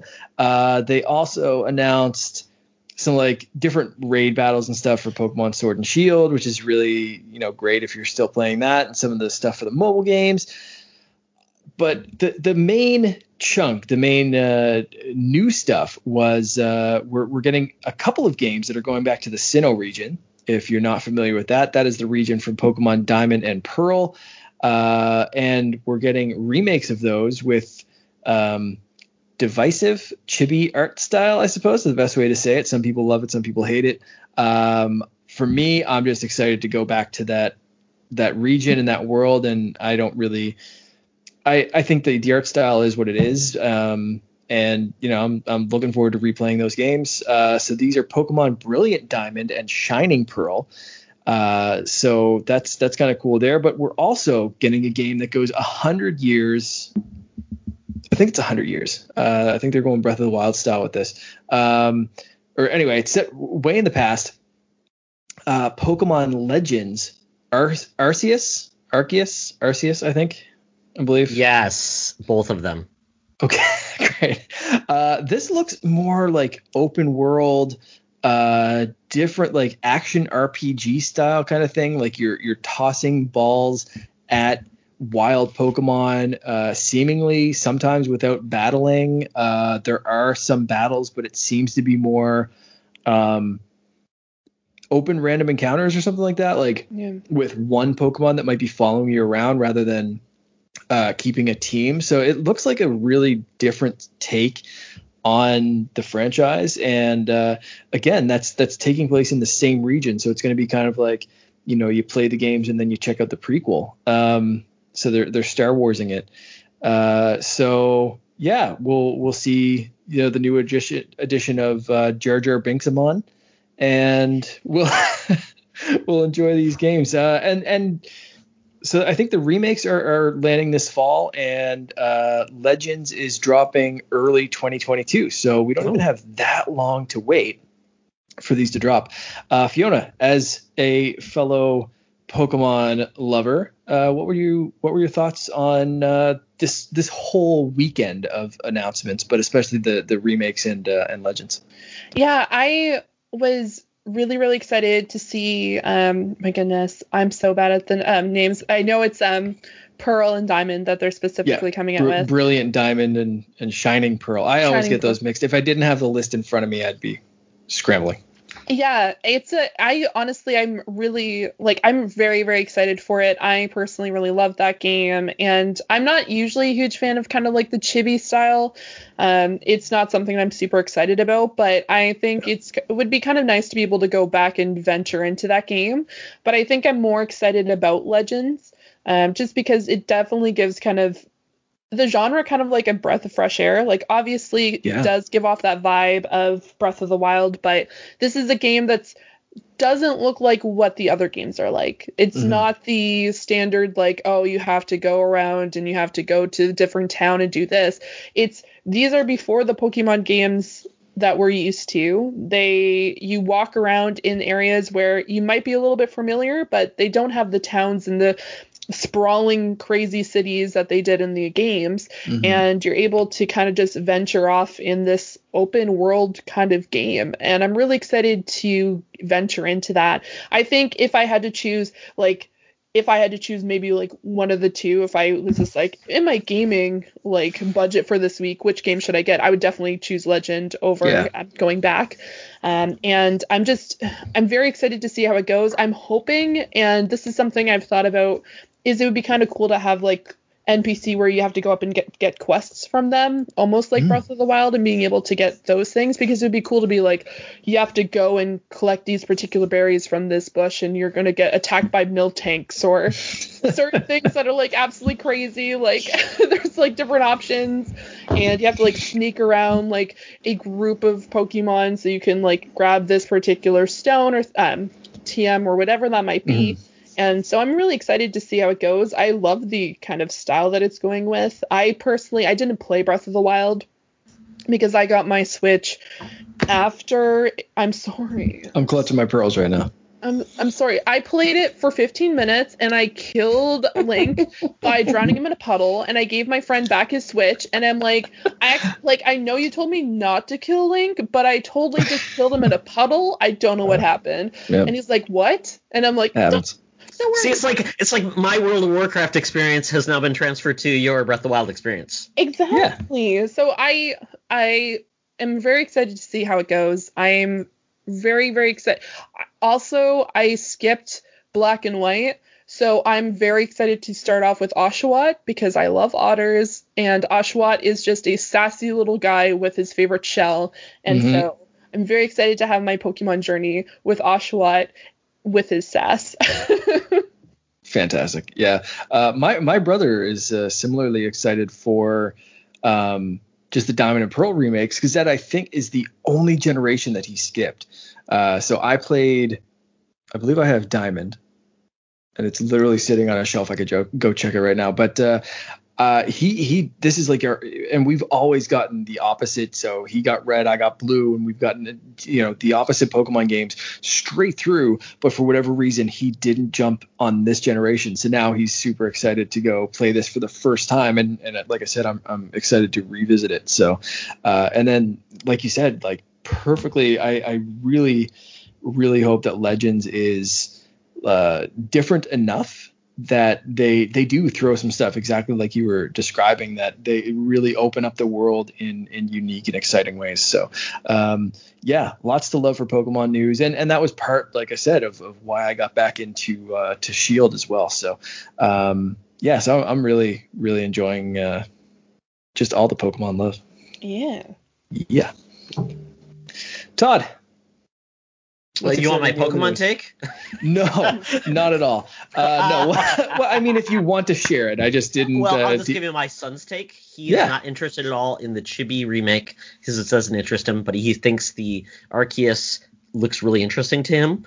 Um, Right. But he did point out, he's like, it's time for a new Switch because yeah, just the the I mean, they can't just put something out there like that and then show those frame dropping on that that one Pokemon. I'm like, that's just not a good look. You want it to be impressive. So Mhm. I think he's he's excited for that take on Pokemon, but um, definitely not in that fashion. He's kind of becoming a tech snob. So, and I don't blame him. I think it's time for the Switch to uh, really, uh, you know, move on to uh, better hardware. So, So that's we my have been hearing about uh, a more powerful Switch. Uh, Bloomberg just released a report Yep. very, very quickly. I'll, I'll touch on that. Mhm. Uh, what do you guys think about like a Switch Pro? Do you think it's going to be a, a new chipset, something faster? Do you think it's just going to be maybe something in the dock that's up-resing to 4K? Because it, it seems to be still 720p OLED screen now on handheld with a slightly bigger screen.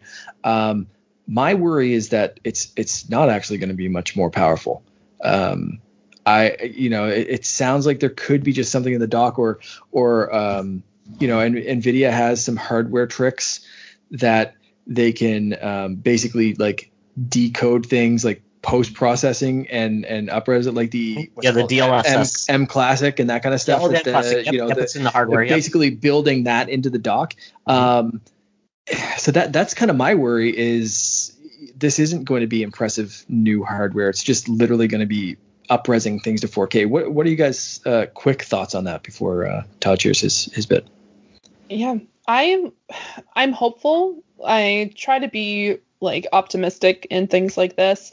Um, I understand the whole like keeping it 720 on the handheld, um, Mhm. mostly because if they try to boost it up any higher, it would be another pay increase. Um, like for the actual console itself, which I don't think people at that point people are looking at it like, why would I buy this if I can buy something that's like the PlayStation or because you're getting into almost like PlayStation price territory if you decided to boost that up for handheld. So I can only imagine they're probably doing something with the actual like dock itself that allows it to be um 4K compatible, um, which would make sense with a little bit of a I think it's I know it's more expensive currently like with the newer version it's not going to be like I- don't I'm sorry off the top of my head because I know it's been like rumors and everything else so I'm not going to specifically say if it's going to be more or not Mhm. but I'm hopeful. Um, I personally don't have a 4K TV at the moment, so I'm not like, oh my goodness, I need to have 4K. Um, and I'm not honestly like jump like biting at the like bit to specifically get that. But yeah, I'm definitely hopeful, and I'm interested to see how that particularly goes. Yeah, um, I'm not so worried about the 4K piece. It, I'm really more worried about the actual performance. I don't want a 540, 420p chugging at 12 frames per second, which a lot of times the Switch does because it's dated hardware. It's dated. It's based off the NVIDIA Shield, which has been out. You know, it came out in 2015. Yeah. I mean, and if you go back to, it's like so. It's just it's just not great hardware anymore. Um, I I could definitely see them using hardware that's equivalent to Xbox One X, uh, PS4 Pro level, still be at the $300 price point. I, I've heard that they're going to go with 720p screens because they're cheap, but OLED, so you get a better, it's, it's better vibrancy, better color reproduction. But there's no reason they ultimately getting 720p is not a, it's it's it's still going to be a good image, but give us 720 at 60 frames per second. Yeah. Don't compromise, and you can still Yeah. do that at, at 300 bucks. I mean, you can get cheap cell phones that do awesome visuals and things for 100 bucks. So I, Nintendo is cheap. They like to make a profit on their systems, but I think that's what we're going to see. Um, they may expand the screen to seven inches, but eliminate the bezel so they can still fit the form factor, and, and it's really only 0.8 inches increase. So it's not even an XL. It's like a barely a. So I think they would eliminate the current Switch, make this the new Switch, call it whatever they want, Super Switch, Switch 64, whatever, Ultra Switch, call whatever you want. I don't think I'm going to change the Joy Cons, but it's an excellent opportunity to reduce Joy-Con drift and do things like that to improve the Joy Cons. And you don't have to change the mechanics too much of this of the Joy Cons themselves to still fit in that form factor. Yeah, And- I, I think they could they could redesign the Joy-Con slightly, like uh, Joy-Con 1.5, but still have the same basic rail system, even the same Mhm. basic shape. Uh, so, you know, my, my perfect scenario is actually slightly different than yours, Todd, which is I think they would keep the current Switch as a cheaper model, lower the price. That's your barrier of entry. That's your 2DS at this point, or the Switch Lite would become the Yeah. 2DS, Yeah. then the 3DS, then the the you know 3DS XL or the new 3DS or whatever, um, in, in that kind of tiered structure. Um, just so there's a really cheap price point, mid tier price point, and then this new one. Sure. Um, I definitely agree with. I, I'm not as worried about a 4K output as I am like just like lock some games into Yeah. 30 or 60 or whatever their target is. Um, but I think yeah, it would be a really good time to re- revisit the Joy-Con and and but have those backwards compatible with you know the original Switch. So if you just wanted to buy Joy-Con 2.0, they'd still slide into your Sure. current Switch. Um, but you know you could also get them included with this new Switch. So um, I'm hoping we see some cool stuff, but uh, I'm trying to temper expectations that it's just going to be some kind of like dock trick. half hard. It's like the gonna extra, Yeah. it's the extra battery life switch that we already got. But um, Yeah. to your point, we could still keep the same Switch ability to add the Joy Cons in because Mark, I've I'm I'm synonymous. I like third party uh, Joy Cons that still Mm-hmm. slide in but give you a full Pro controller experience. So it's very possible to just make the Joy Cons work on any platform and repeat them. And considering there's already 80 million Switches baked in, they're not going to eliminate any previous audiences. Mhm. But ultimately, there's different ways they can give better experiences for third-party games on the old hardware by the cloud. They've already introduced that with other cloud systems. Mhm. Uh, give you maybe a lower frame rate, lower uh, resolution, so you don't have to leave anybody behind. Of course, what did they do with the new 3DS XL? That's the only way you can play Super Nintendo games on that, which was just weird. I, just so weird. But oh well. Um, Sold I think. me on the system though, oh yeah, because to a lot of I'm people. dumb and I make poor Oh. decisions. Yeah. yeah, I mean that old hardware can only be done on the highest level of current hardware. Yeah, makes no sense. Oh well. Um, moving on to my little bit of news, and this is a little bit of a, a boring event. I, I've got to be honest. Uh, this event, they said what it was going to be: updates on games they previously announced. And this is exactly what they did with the PlayStation State of Play. Uh, basically, all the games here primarily did get previous announcements, but we got release dates. That was the big announcement. So I can't exactly say this was going to blow off the, the, the, the doors off anybody, but we have new games coming, and that's important for that are exclusive PlayStation. Xbox hasn't been able to say that because they've been quiet. So we're hoping they do. But Kena Bridge of Spirits coming out on PS4 and PS5 August 24th. That's an indie game, and it looks really fun Looks really good. looks really pretty. Um, then we also have Returnal coming from House Marquee. Now, this is funny. I make jokes about this for this, this developer. Somebody says House Marquee. Somebody says House Mark. I don't know what it is. When I hear House Marquee, I think of Biz Markie the rapper. But regardless, this is a uh, second party developer making an exclusive PS5 game. It looks ridiculous. It looks awesome. But this is a roguelike game where you repeat your progress, and it's the most prettiest roguelike game I think I've played in a while or seen in a while. So this is coming out in April. Yeah. Then we have Oddworld Soulstorm, which quite honestly, did anybody ask for Oddworld to come back? Nobody did. Um, I hope they put this as a PS Plus game because I don't know if anybody's going to buy this game. It's like the franchise that no one ever wants, but they just keep putting out games. And like someone has to play them. I just don't know that person. So I if you don't play either. the Oddworld games, because they've been going for like Since 140 the original years. Xbox, that was like an exclusive. Yeah. Yeah. So if if this is your like jam, let me know because I want to know what the appeal is. But like they just keep putting out games. I don't know. Like, Yeah. it's it's something. The people that are trapping those people in their Sims houses as a horrific people. That's who that. That's the people who like those games. Oh well. Uh, Crash Bandicoot 4 is getting the basically the next gen version, PS5. Also, I believe Xbox Series X versions where they're taking advantage of the full hardware. It's exciting. If you want it there, I already played it and it's a free upgrade. So um, if you've not played it, I loved that game. I'm not going to revisit it just for those upgrades. Um, Knockout. City already announced at the Switch event, but it's coming to pretty much every platform. Check it out. The game that blew my head off is called Sifu. Um, this game looks ridiculous, but this is by the game made the, the, the company that made Absolver, um, which was on Xbox. It was basically a uh, combat game. This Yeah. game looks like God, I don't even want to call it, like um, John Wick or uh, the Daredevil fighting mechanic scene in the hallway, um, eh, combat, but it's got a roguelike element where you die and they get older, but I think they have learned they become wizened and wizened, wizened. Sorry. You're you're the older, wiser one here. I don't know. So I'm gonna leave you with that sure. word. Uh, and, and just looks, let you go with it. It looks awesome, almost like Raid the that Raid series, the movies. It just looks like a fantastic combat game. You don't get a lot of those where it's actually just using your. Um, you usually get fighting games like this. This is a little bit different. So I'm very excited about this game. This was a new announcement. Um, I don't know if it's a PS5 only. Oh, it says PS4, PS5. I don't know if it's coming else or if it's exclusive, but that had me exciting. Had excited. Mm. Um, then Hyperlight Drifter is making a game called Heart Machine also coming to PS4, PS5 in 2021. Look cool. Nice. I don't about it. Kind of pretty. Mm-hmm. Uh, then another series that keeps coming back, and I don't know who's playing this game. Five Nights at Freddy's Security Breach revealed. Um, don't know if it's on PS4 or PS5. A lot of these are, uh, but apparently it's got new mechanics that you can actually run, which I think is kind of odd that you could never run before or hide. I don't know. That was so, the whole aspect of it, yeah. Oh, okay. yeah. So, so this this series, I, I am not sure if they play it or if they're fans. So I was playing, like I said, playing Fortnite with my nephew and, and a couple of his friends.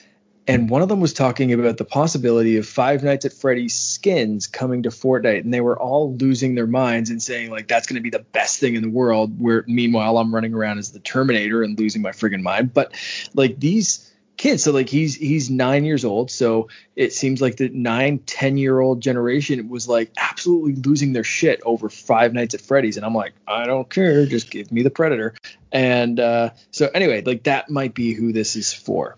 Yeah, it's mostly like large gaming YouTube channels. Like Markiplier plays uh, Five Nights at Freddy's, so you see all these kids like really excited about him. Mm-hmm. Um, there's other ones as well, like PewDiePie, who also plays a series and was actually like one of the series that he started off with, along with like Amnesia. So it's one of those things where it's a bunch of like obviously if like it's definitely a scary game. Like it's not just like a oh I'm gonna have fun and run around and play with.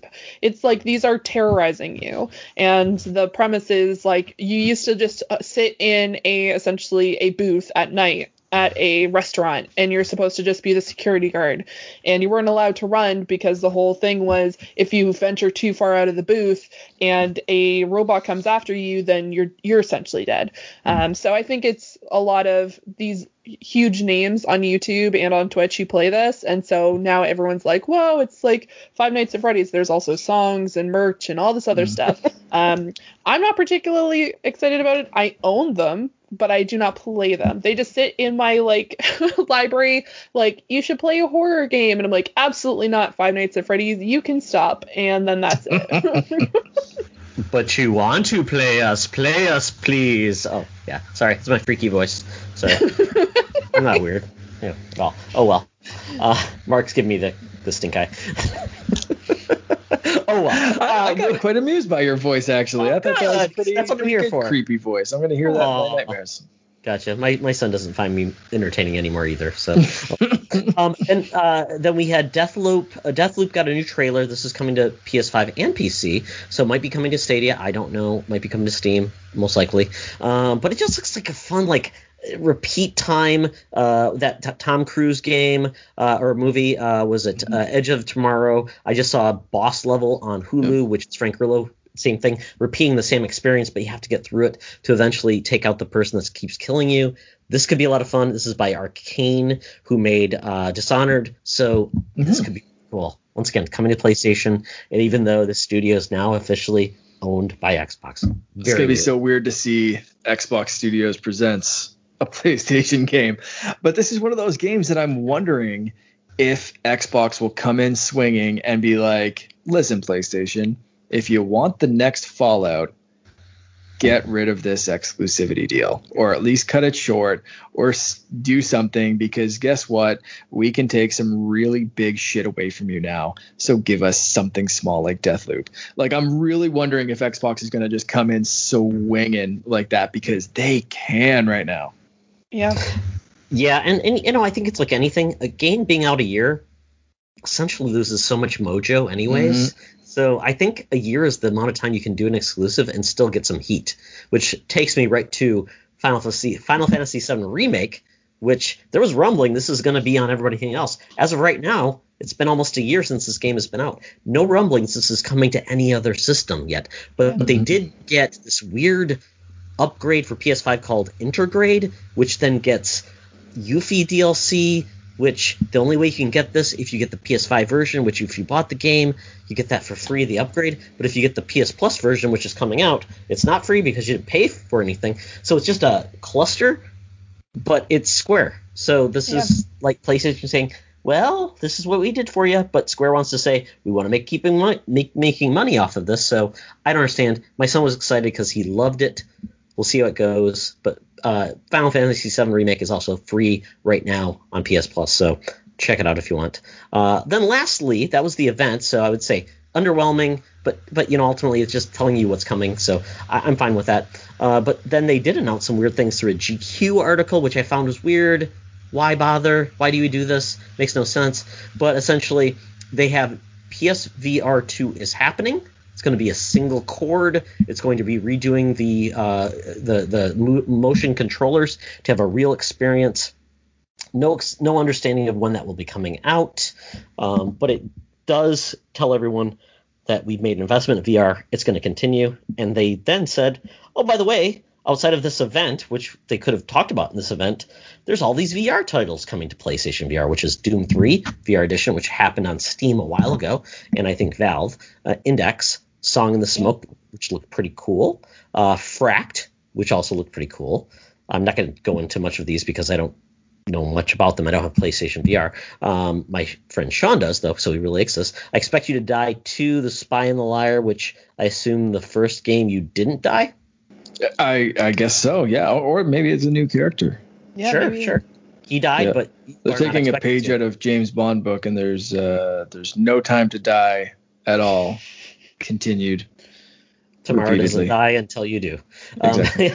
and then Zenith, uh, another uh, game, and then After the Fall. So lots of games coming to PlayStation if you Mhm. want a VR, PS4, uh, PS5. So this is exciting. We've got Mhm. one more round. All right, we're down to clown. And we're going to do that with a little bit of 20 questions. So we've turning this on its head a little bit because we're going to do video game characters, not video game games. So this is a character. Hopefully that's not too obscure so we can all guess this. So the way we're going to do this is really quickly. Um, uh, I believe ladies first. So we'll have you, Fiona, have your choice, and Mark and I will have to guess. Okay, well, I'm very excited because I thought about this. I came up with a few, but I think this one is unique and entertaining. Okay, Mark. So, uh, question one then. Okay. Um, does this character have a game on? I'm going to say modern consoles, but I'm I'm I'm going to say like PS4, Xbox One, Switch era, not not necessarily like PS5, Xbox uh, Series. So, is this a PS that that era? Th- Is there a game on that that era? Yes. Okay.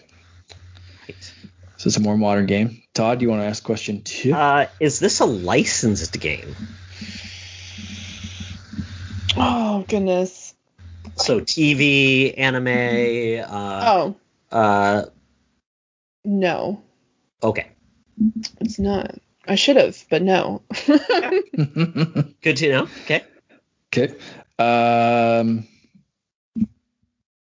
let's just straight up narrow it down a little bit. Is uh, is this oh balls? Um, is this a is this a female protagonist?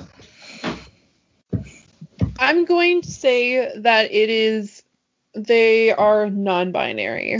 So technically, like, gray area. They are, yeah, gray Uh, area. Okay, so I'm gonna build on that. Is this a I don't want to say mammal, but is this a is this a um, non uh, is this an organic character Yes. living and breathing, full of blood? Okay. or it's a vegetable. I don't know. Could it be a vegetable? Sorry, crap. Those are super popular VeggieTale games. Uh, Is a for Pikmin PS4. a vegetable? That's- I A don't- what? Is it You- Pikmin? Pikmin? Adventure? Yeah, I guess. Maybe. I Maybe. Early guess. round, right? I don't know. There's, Why I not don't, I don't want to. Did I, wanna, create yeah. a conundrum in our I don't want to know the biology of a Pikmin right now. Uh, I'm trying It's to like figure a, out a It's like a biology of a Kirby. uh, uh, is this a platform exclusive character slash game? No. Does this character, does this character speak or have text-based dialogue? Either or. No. Oh, silent character. Hmm. So I'm, I'm I'm wondering if this is a waste of a question, but uh, with the the non-binary, not necessarily a female character, I'm wondering if I should ask if you see this character or, or if it's an maybe if it's an avatar. Todd, are you thinking that's a that's a decent line of questioning? Like, is is this a create a character avatar for yourself? Is that you think that makes sense as a as like a not like a disembodied voice or something. Well, I'm just I, I I'm I'm thinking um even even along the lines of Are we supposed to? Are we be able to talk? Can we talk? I think you and I should be able to talk okay. through it, right? Okay. Um like a uh, like Phoenix from from Immortals Phoenix Rising, like Oh, not a defined choose whatever you character. You, know what I mean? Like Gotcha. Or it's like a sim character, or uh, yeah, you just you Right. select whatever you you, know, want. create a It's not character like yeah. hero from uh Cyberpunk or whatever. Like it's it's whoever you want it to Should be, you? right? You know, should- like Do you create this character? Maybe that's a better question. yeah, maybe okay, okay, yeah. Do you create this character? No, uh, balls. Okay, no worries. Took us longer to. yeah. Okay, so you don't create the character. It's it's organic. Um, doesn't speak. Um. Uh oh, let's go to. Is this a MMO? No. Oh, MMO based character. Okay, not MMO based. Okay. alrighty. Uh, hmm. So it's a modern game, not a licensed game, Mhm. Uh, not necessarily female, pot- potentially non-binary, organic, not platform exclusive, not a speaking character, not a created character, and not from an MMO. Yeah. Holy sweet balls. Um, Multi-platform. Um. yeah. Well, we said Yeah. MMO. Any other genres? Platforms, things, platformer. Uh, Yeah. person uh, Yeah. Is this person from an RPG? Mm, they have RPG elements. That's the hard part, right? So- okay, she's thinking like RPG elements. Okay. All right. Okay, is this a uh, is this a de- is this developed in the United States or North America?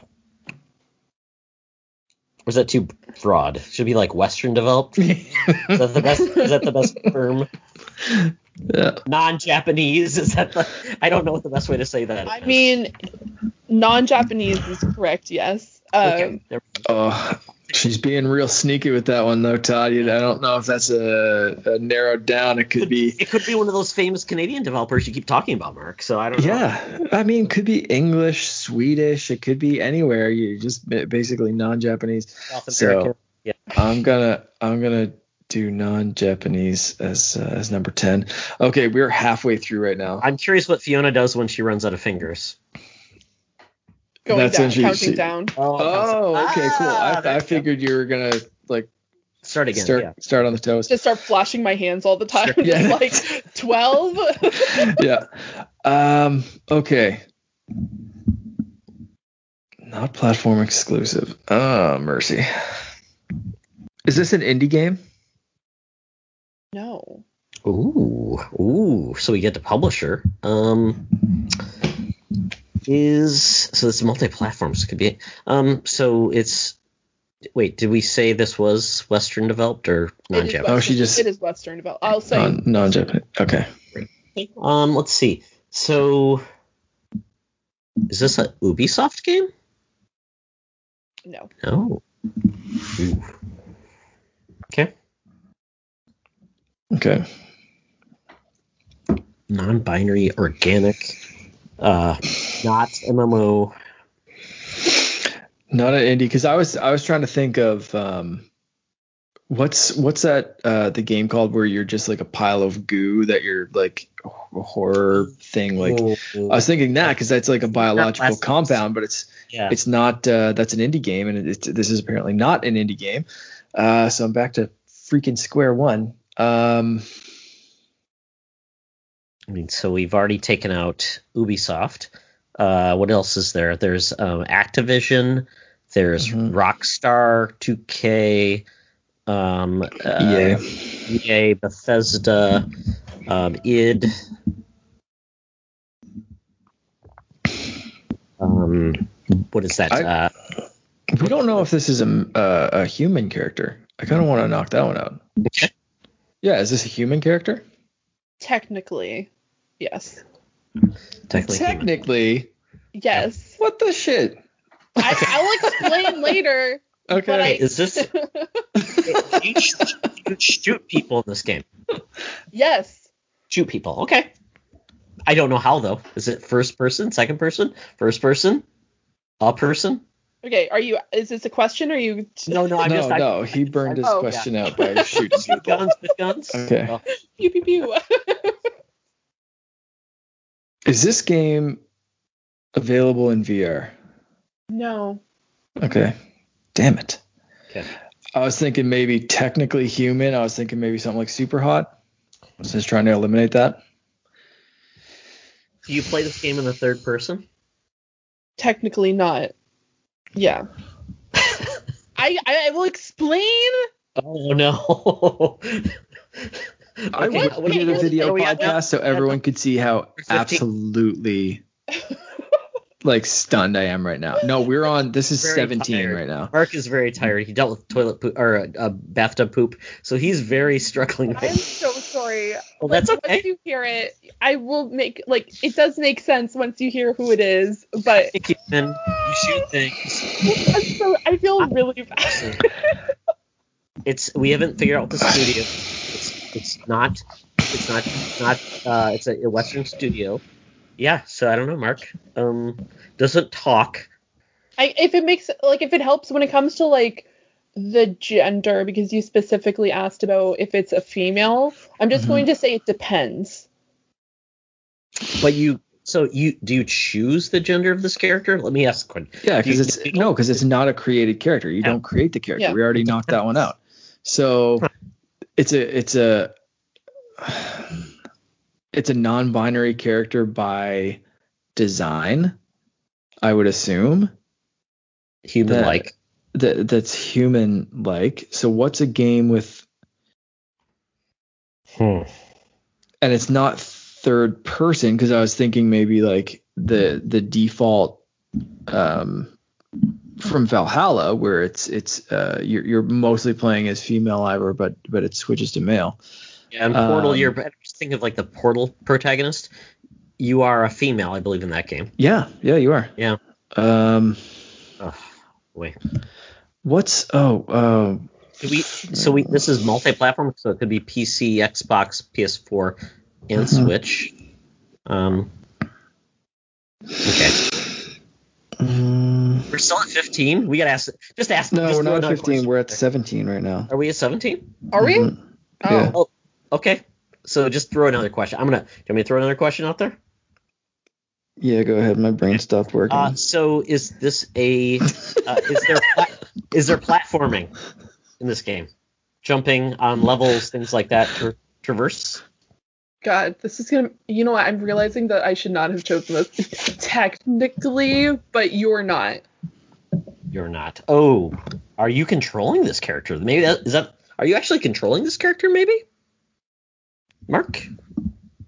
yeah, ma- uh It sounds yeah. like we may not even be controlling this character. So so not I'm trying to think about how to word so not controlling platforming. Um okay, yeah. Are you are you in control of this character at any point? God, this is so. This, why did I choose this this isn't like? Sims, is it? Like EA? no, Okay.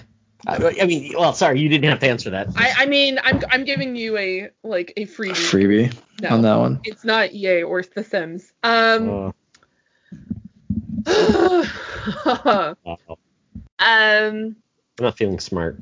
no, no, no. No. It's because I thought this wasn't obscure, um, and apparently I was incorrect. Um,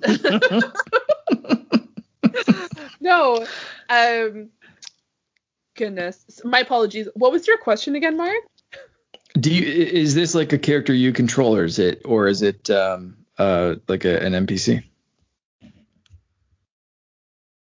Oh, good question. You don't I didn't even control think the about character. What? You don't control the character. So this could be an NPC. I didn't even think about that. Like you aren't the main character. You're just it's a character you meet along the way. Ooh. Yeah. Okay. Uh. All right. We have two Um, questions left, Todd. Okay. So did we so we did say that this was a game that came out during the PS4 Xbox One era, so it's not like an Mhm. old franchise. Um is this a st- Do you want me to go through everything that we've we've done so far? I, no, I think I've got a question. Did this debut on these set of consoles? Like it, there wasn't a part of a series. Um, it did not debut on console. Oh, so debuted on PC, brought to consoles, but very, very, but very recently. It's not an old series. It. Let me see.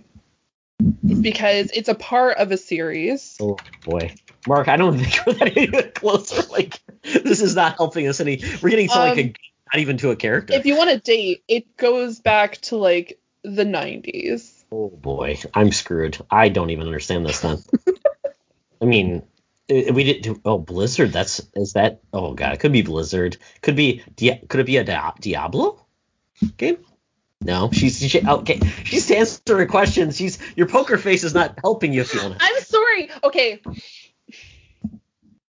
No, she's not. Yeah, so it's not Diablo. oh, what about like um?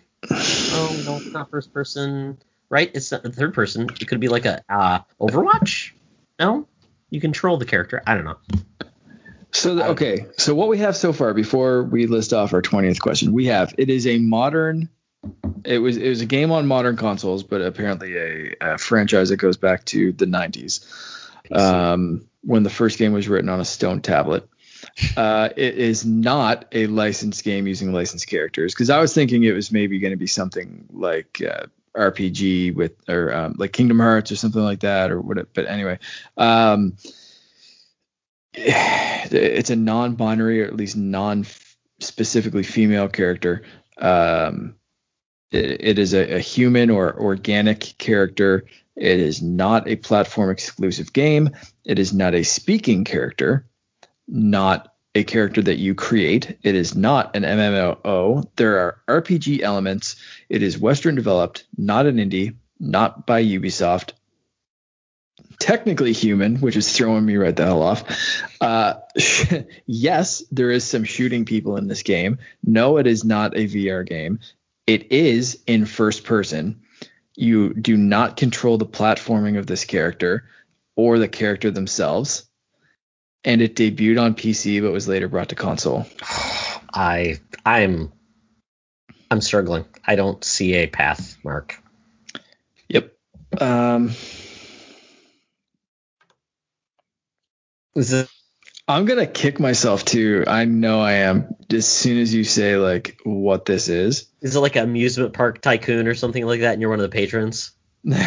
uh, so we have one left. I want to, man, what's the game with the girl and the pig and the Oh. stuff? Beyond Good and Evil. Yeah, that one. That's No. not that one, That but was that was that was not Yeah. from the first perspective. Yeah. uh, Half Life is no, because you're friggin' defined. It's a first there- person. well.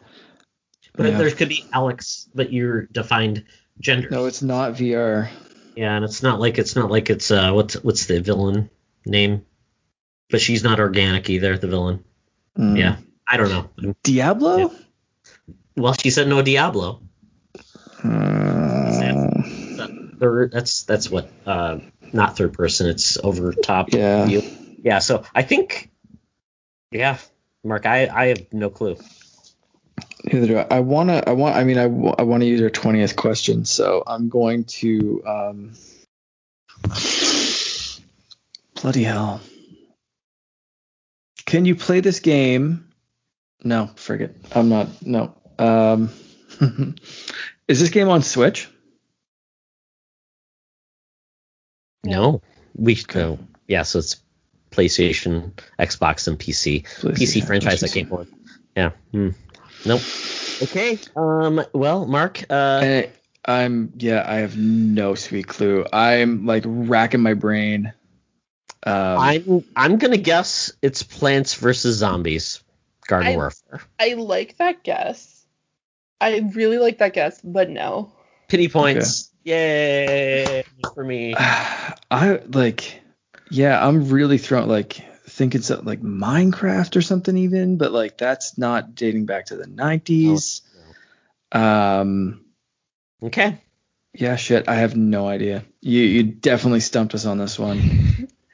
Um, so the original came out, I believe, in 1994, 1996.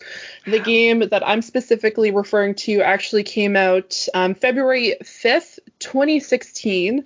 It was by Firaxis and published by 2K, um, 2K Games. Oh. The gender specifically, it does not matter because it depends on who's actually playing the character, and it doesn't matter who if you're a female or a male, but you are a, dressed as the commander in XCOM 2, where it is a turn-based tactical role-playing game Oh where God. you are actually. Um, I specifically chose this one because I thought it was like going looping back in with like Sean Capri and Bobby because my very first time I was ever on a podcast, I talked about XCOM with Sean Capri, and I specifically one of my other favorite g- game genres are turn-based games. And so I specifically chose this character because one, you're technically the character themselves. I said that you're technically human because at the beginning of this game, you're actually your particular person, the commander. The very first mission that you do, you're saving the commander from the alien group because they're trying to augment augment you with alien DNA slash mech. And yeah, I love this game. I've heard you talk about this game on podcasts. I'm frustrated that I didn't even just like start googling XCOM characters. because I love the fact that like it always gives me like just chuckles because everyone says like commander and you're just like I'm like But like I should have just started googling XCOM because I've like I've oh man. All right. Yeah. That was that was a good one. yeah that, that's was, that was pretty good. yeah I felt really bad because I'm like I'm just realizing that it's just like it's a published game, but it's just obscure enough that unless you play, and I also then realized I'm like, man, I specifically said I do, I'm not a huge fan of like got like marine like tech gear when this game is specifically characters in marine tech gear fighting against aliens. You you've been playing the long con since this podcast started. So- you were just setting us up to be like this was a anything but something that's third-person shooting. game, right? Technically, Not a first person. it's yes, but you never see your character and you actually don't Oh. exist. That's Because- what threw us off right there. Yeah, Yeah. Yeah. that's the problem is because you walk into like there are certain cutscenes where the character like walks into a room and that's the only time that you actually see the character physically because technically the commander is sitting back in base instructing these characters to attack Mhm. aliens in certain areas and it's like you have like a percentage on to shoot and like defense and that's why I couldn't say it was third person because you're technically not even there. I'm calling shenanigans. I'm we will never I'm have calling this you again. stump the hell out of Yes, us, and I will, Todd's we will just never uh, not have like a fluffy character that has a name. yeah, that was That that, was pretty good. a That was, psycho. that was So- good. I we I, I think this is a good time to end the podcast. I will Yep. say though, uh, just to let you guys feel worse, I was gonna pick Daxter from Jak and Daxter was my character. I would have got that. I was gonna pick Cool Spot. Ah, and you'd have to listen to this podcast to get it. So there we go. Uh, so we would have been a little bit flim flam here. Well, that was excellent. Hopefully My, uh, that. If you my my other right, choice was gonna be the dolphin from Wave Race. I was gonna go real ooh, mean Not with even that one. Ecco, the most No. famous dolphin of all, No, the dolphin from from Wave Race. That or was it. Mark's tattoo on his ankle. Uh, no, I have a shark on my arm, not a dolphin. Where's my shark? oh no, that's the that's your tramp stamp. Sorry. yes, dolphin tramp stamp that says Todd right above it. So Aw. you're you're always close. Love that. Oh well, if anybody got that, let us know, and we'll give you something because I think that's worth it right there. Yeah, You have to 100%, prove yeah. it. Yeah, yeah, I'd love that. Awesome. So this has been a very fun episode. But before we leave, Fiona, tell people how they can find you, and all, and they want to know all about the fan fiction about XCOM. Please tell them how they can find you and ask questions. Well, I definitely need to make sure I'm playing XCOM in the next few weeks, um, especially on Twitch. I actually I took a little bit of a hiatus because I actually started my own podcast with a group of people over at Point in Progress. Um, we talk about games, nerdy stuff, Hell's Kitchen because we're all obsessed with Hell's Kitchen. We have a watch party each week where we just sit down, get like food, and we watch Hell's Kitchen. Oh, I was thinking Um, about Daredevil, Hell's Kitchen, Oh. where he goes. Sorry, No, I'm like, is- what? And the comic book nerd has entered the conversation. That's true. and we really want to make a huge focus on like accessibility as well as representation which is a huge um, goal in our um, podcast so that started up so i took a little bit of a hiatus but i'm coming back this week probably going to play loop hero um, over at twitch.tv slash Zuraniix. you can also see all my shenanigans and my rantings about probably all sorts of nerdy stuff over on Twitter with the same thing. And every Tuesday, I actually sit down with a couple of friends over at the Penultimate Conquest and we talk about the final season of Attack on Titan. And it's definitely not giving me complete anxiety and depression because of it, because that is a ride and a half, guys. A ride and a half. Naked, big, giant bodies. Could be better. exactly, with no genitalia. There you go. Thankfully, you had my interest and then you lost it. I'm Oh, sorry. It was this close. There's a place on the internet for that, Mark. Uh, or on my back tattoo of you, Todd. There's plenty of real estate to add on, Mark. Oh mercy. This went off the rails real quick. Well, we didn't scare Fiona away. Well, at least she didn't mention she was scared, so that's good. Yeah. So, No. Mark, uh, if people aren't scared as well and they stick around, how can they find us? Well, you can find us. Uh, we've we've consolidated our Twitter accounts. I think I mentioned it last time in this show. Uh, maybe yes. Uh, so anyway, you can find us all at Secret Friends U, uh, or you can find me at the underscore CaNERDian or Todd at Toxtra. Uh, subscribe, rate us on uh, YouTube. Big uh, push there. Todd's been really, really great at adding all of the Secret Friend shows to YouTube. Uh, so go subscribe over there, rate us on your favorite podcast services, and uh, and share us on Twitter. It really helps, uh, you know, um, help grow the show for sure. Uh, we also have T-shirts and different items and things over at Tee Public, and uh, all the proceeds from there go to uh, help uh, local charities or some charities that uh, that Charlie's involved in mainly that uh, that helps uh, kids. Uh, is it specifically just in in his area? I think it's kids like straight across the, U, It's, the US, it is. right? it's, yep, it's, it's, it's yeah. an organization that goes and, and visits kids who are sick in hospitals, gives them comic books and other things to keep them, That's and they actually do Yeah, visits that's awesome. in cosplay. So it's very Mhm. good. Yeah, it's it's very much doing good in the world where we need it. For sure. Yeah. So that's over at uh, Tee Public. Excellent. Well, that is it for the episode. Thank you for joining us. I hope you had a good time. That's all we want is to make people understand the joy that gaming gives us all. So, Mark, Fiona, awesome as always to have you with us this week. And as always, it's always better to game together. We gotta rap some Pokemon. You just do the singing. I'll take care of the hard part. Let's get it on. I want to be the best there ever was. To beat all the rest. Yeah, that's my cause. Electro, Diglett, Nidoran, Mankey, Venusaur, Rattata, Fearow, Pidgey, Seaking, Jolteon, Dragonite, Gastly, Ponyta, Vaporeon, Poliwrath, Butterfree. Catch 'em, catch 'em, gotta catch 'em all. Pokemon. I'll search across the land. Look far and wide. Release from my hand the power inside. Gumball, Poliwag, Nidorino, Golduck, Hypnosaur, Grimer, Victreebel, Bull Train, King, Firefist, Abra, Jigglypuff, Kingler, Rhyhorn, Clefable, Wigglytuff. Catch 'em, catch 'em, gotta catch 'em all. Gotta catch 'em all. Pokemon! Zubat, Primeape, Meowth, Onix, Geodude, Rapidash, Magneton, Snorlax, Gengar, Tangela, Goldeen, Spiro, Weezing, Seel, Gyarados, Slow. Gotta all, gotta all.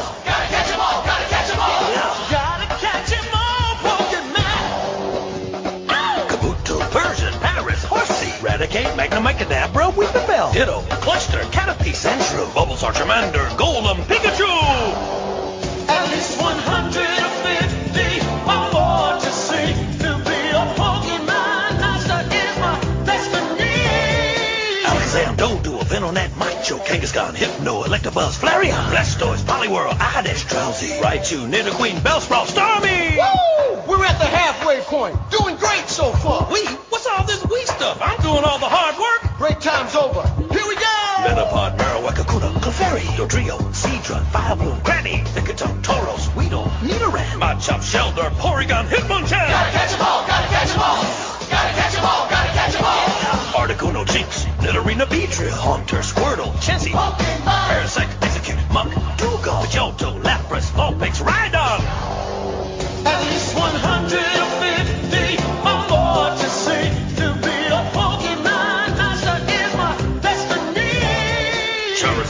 Machamp, Pinsir, Coffee, Dugtrio, Golbat, Staryu, Magikarp, Ninetales, Ekans, Omastar, Scyther, Tentacool, Dragonair, Magmar! Whoa, catch your breath, man. Shake out those lips. It's downhill from here. Just 24 more to go. Now it gets tricky, so listen real good. Sandslash, Hitmonlee, Psyduck, Arcanine, Eevee, Exeggutor, Kaboom, Zapdos, Dratini, Bowlite, Mr. Mime, Cubo, Graveler, Voltorb, Gloom. We're almost home! Gotta catch 'em all. Gotta catch 'em all.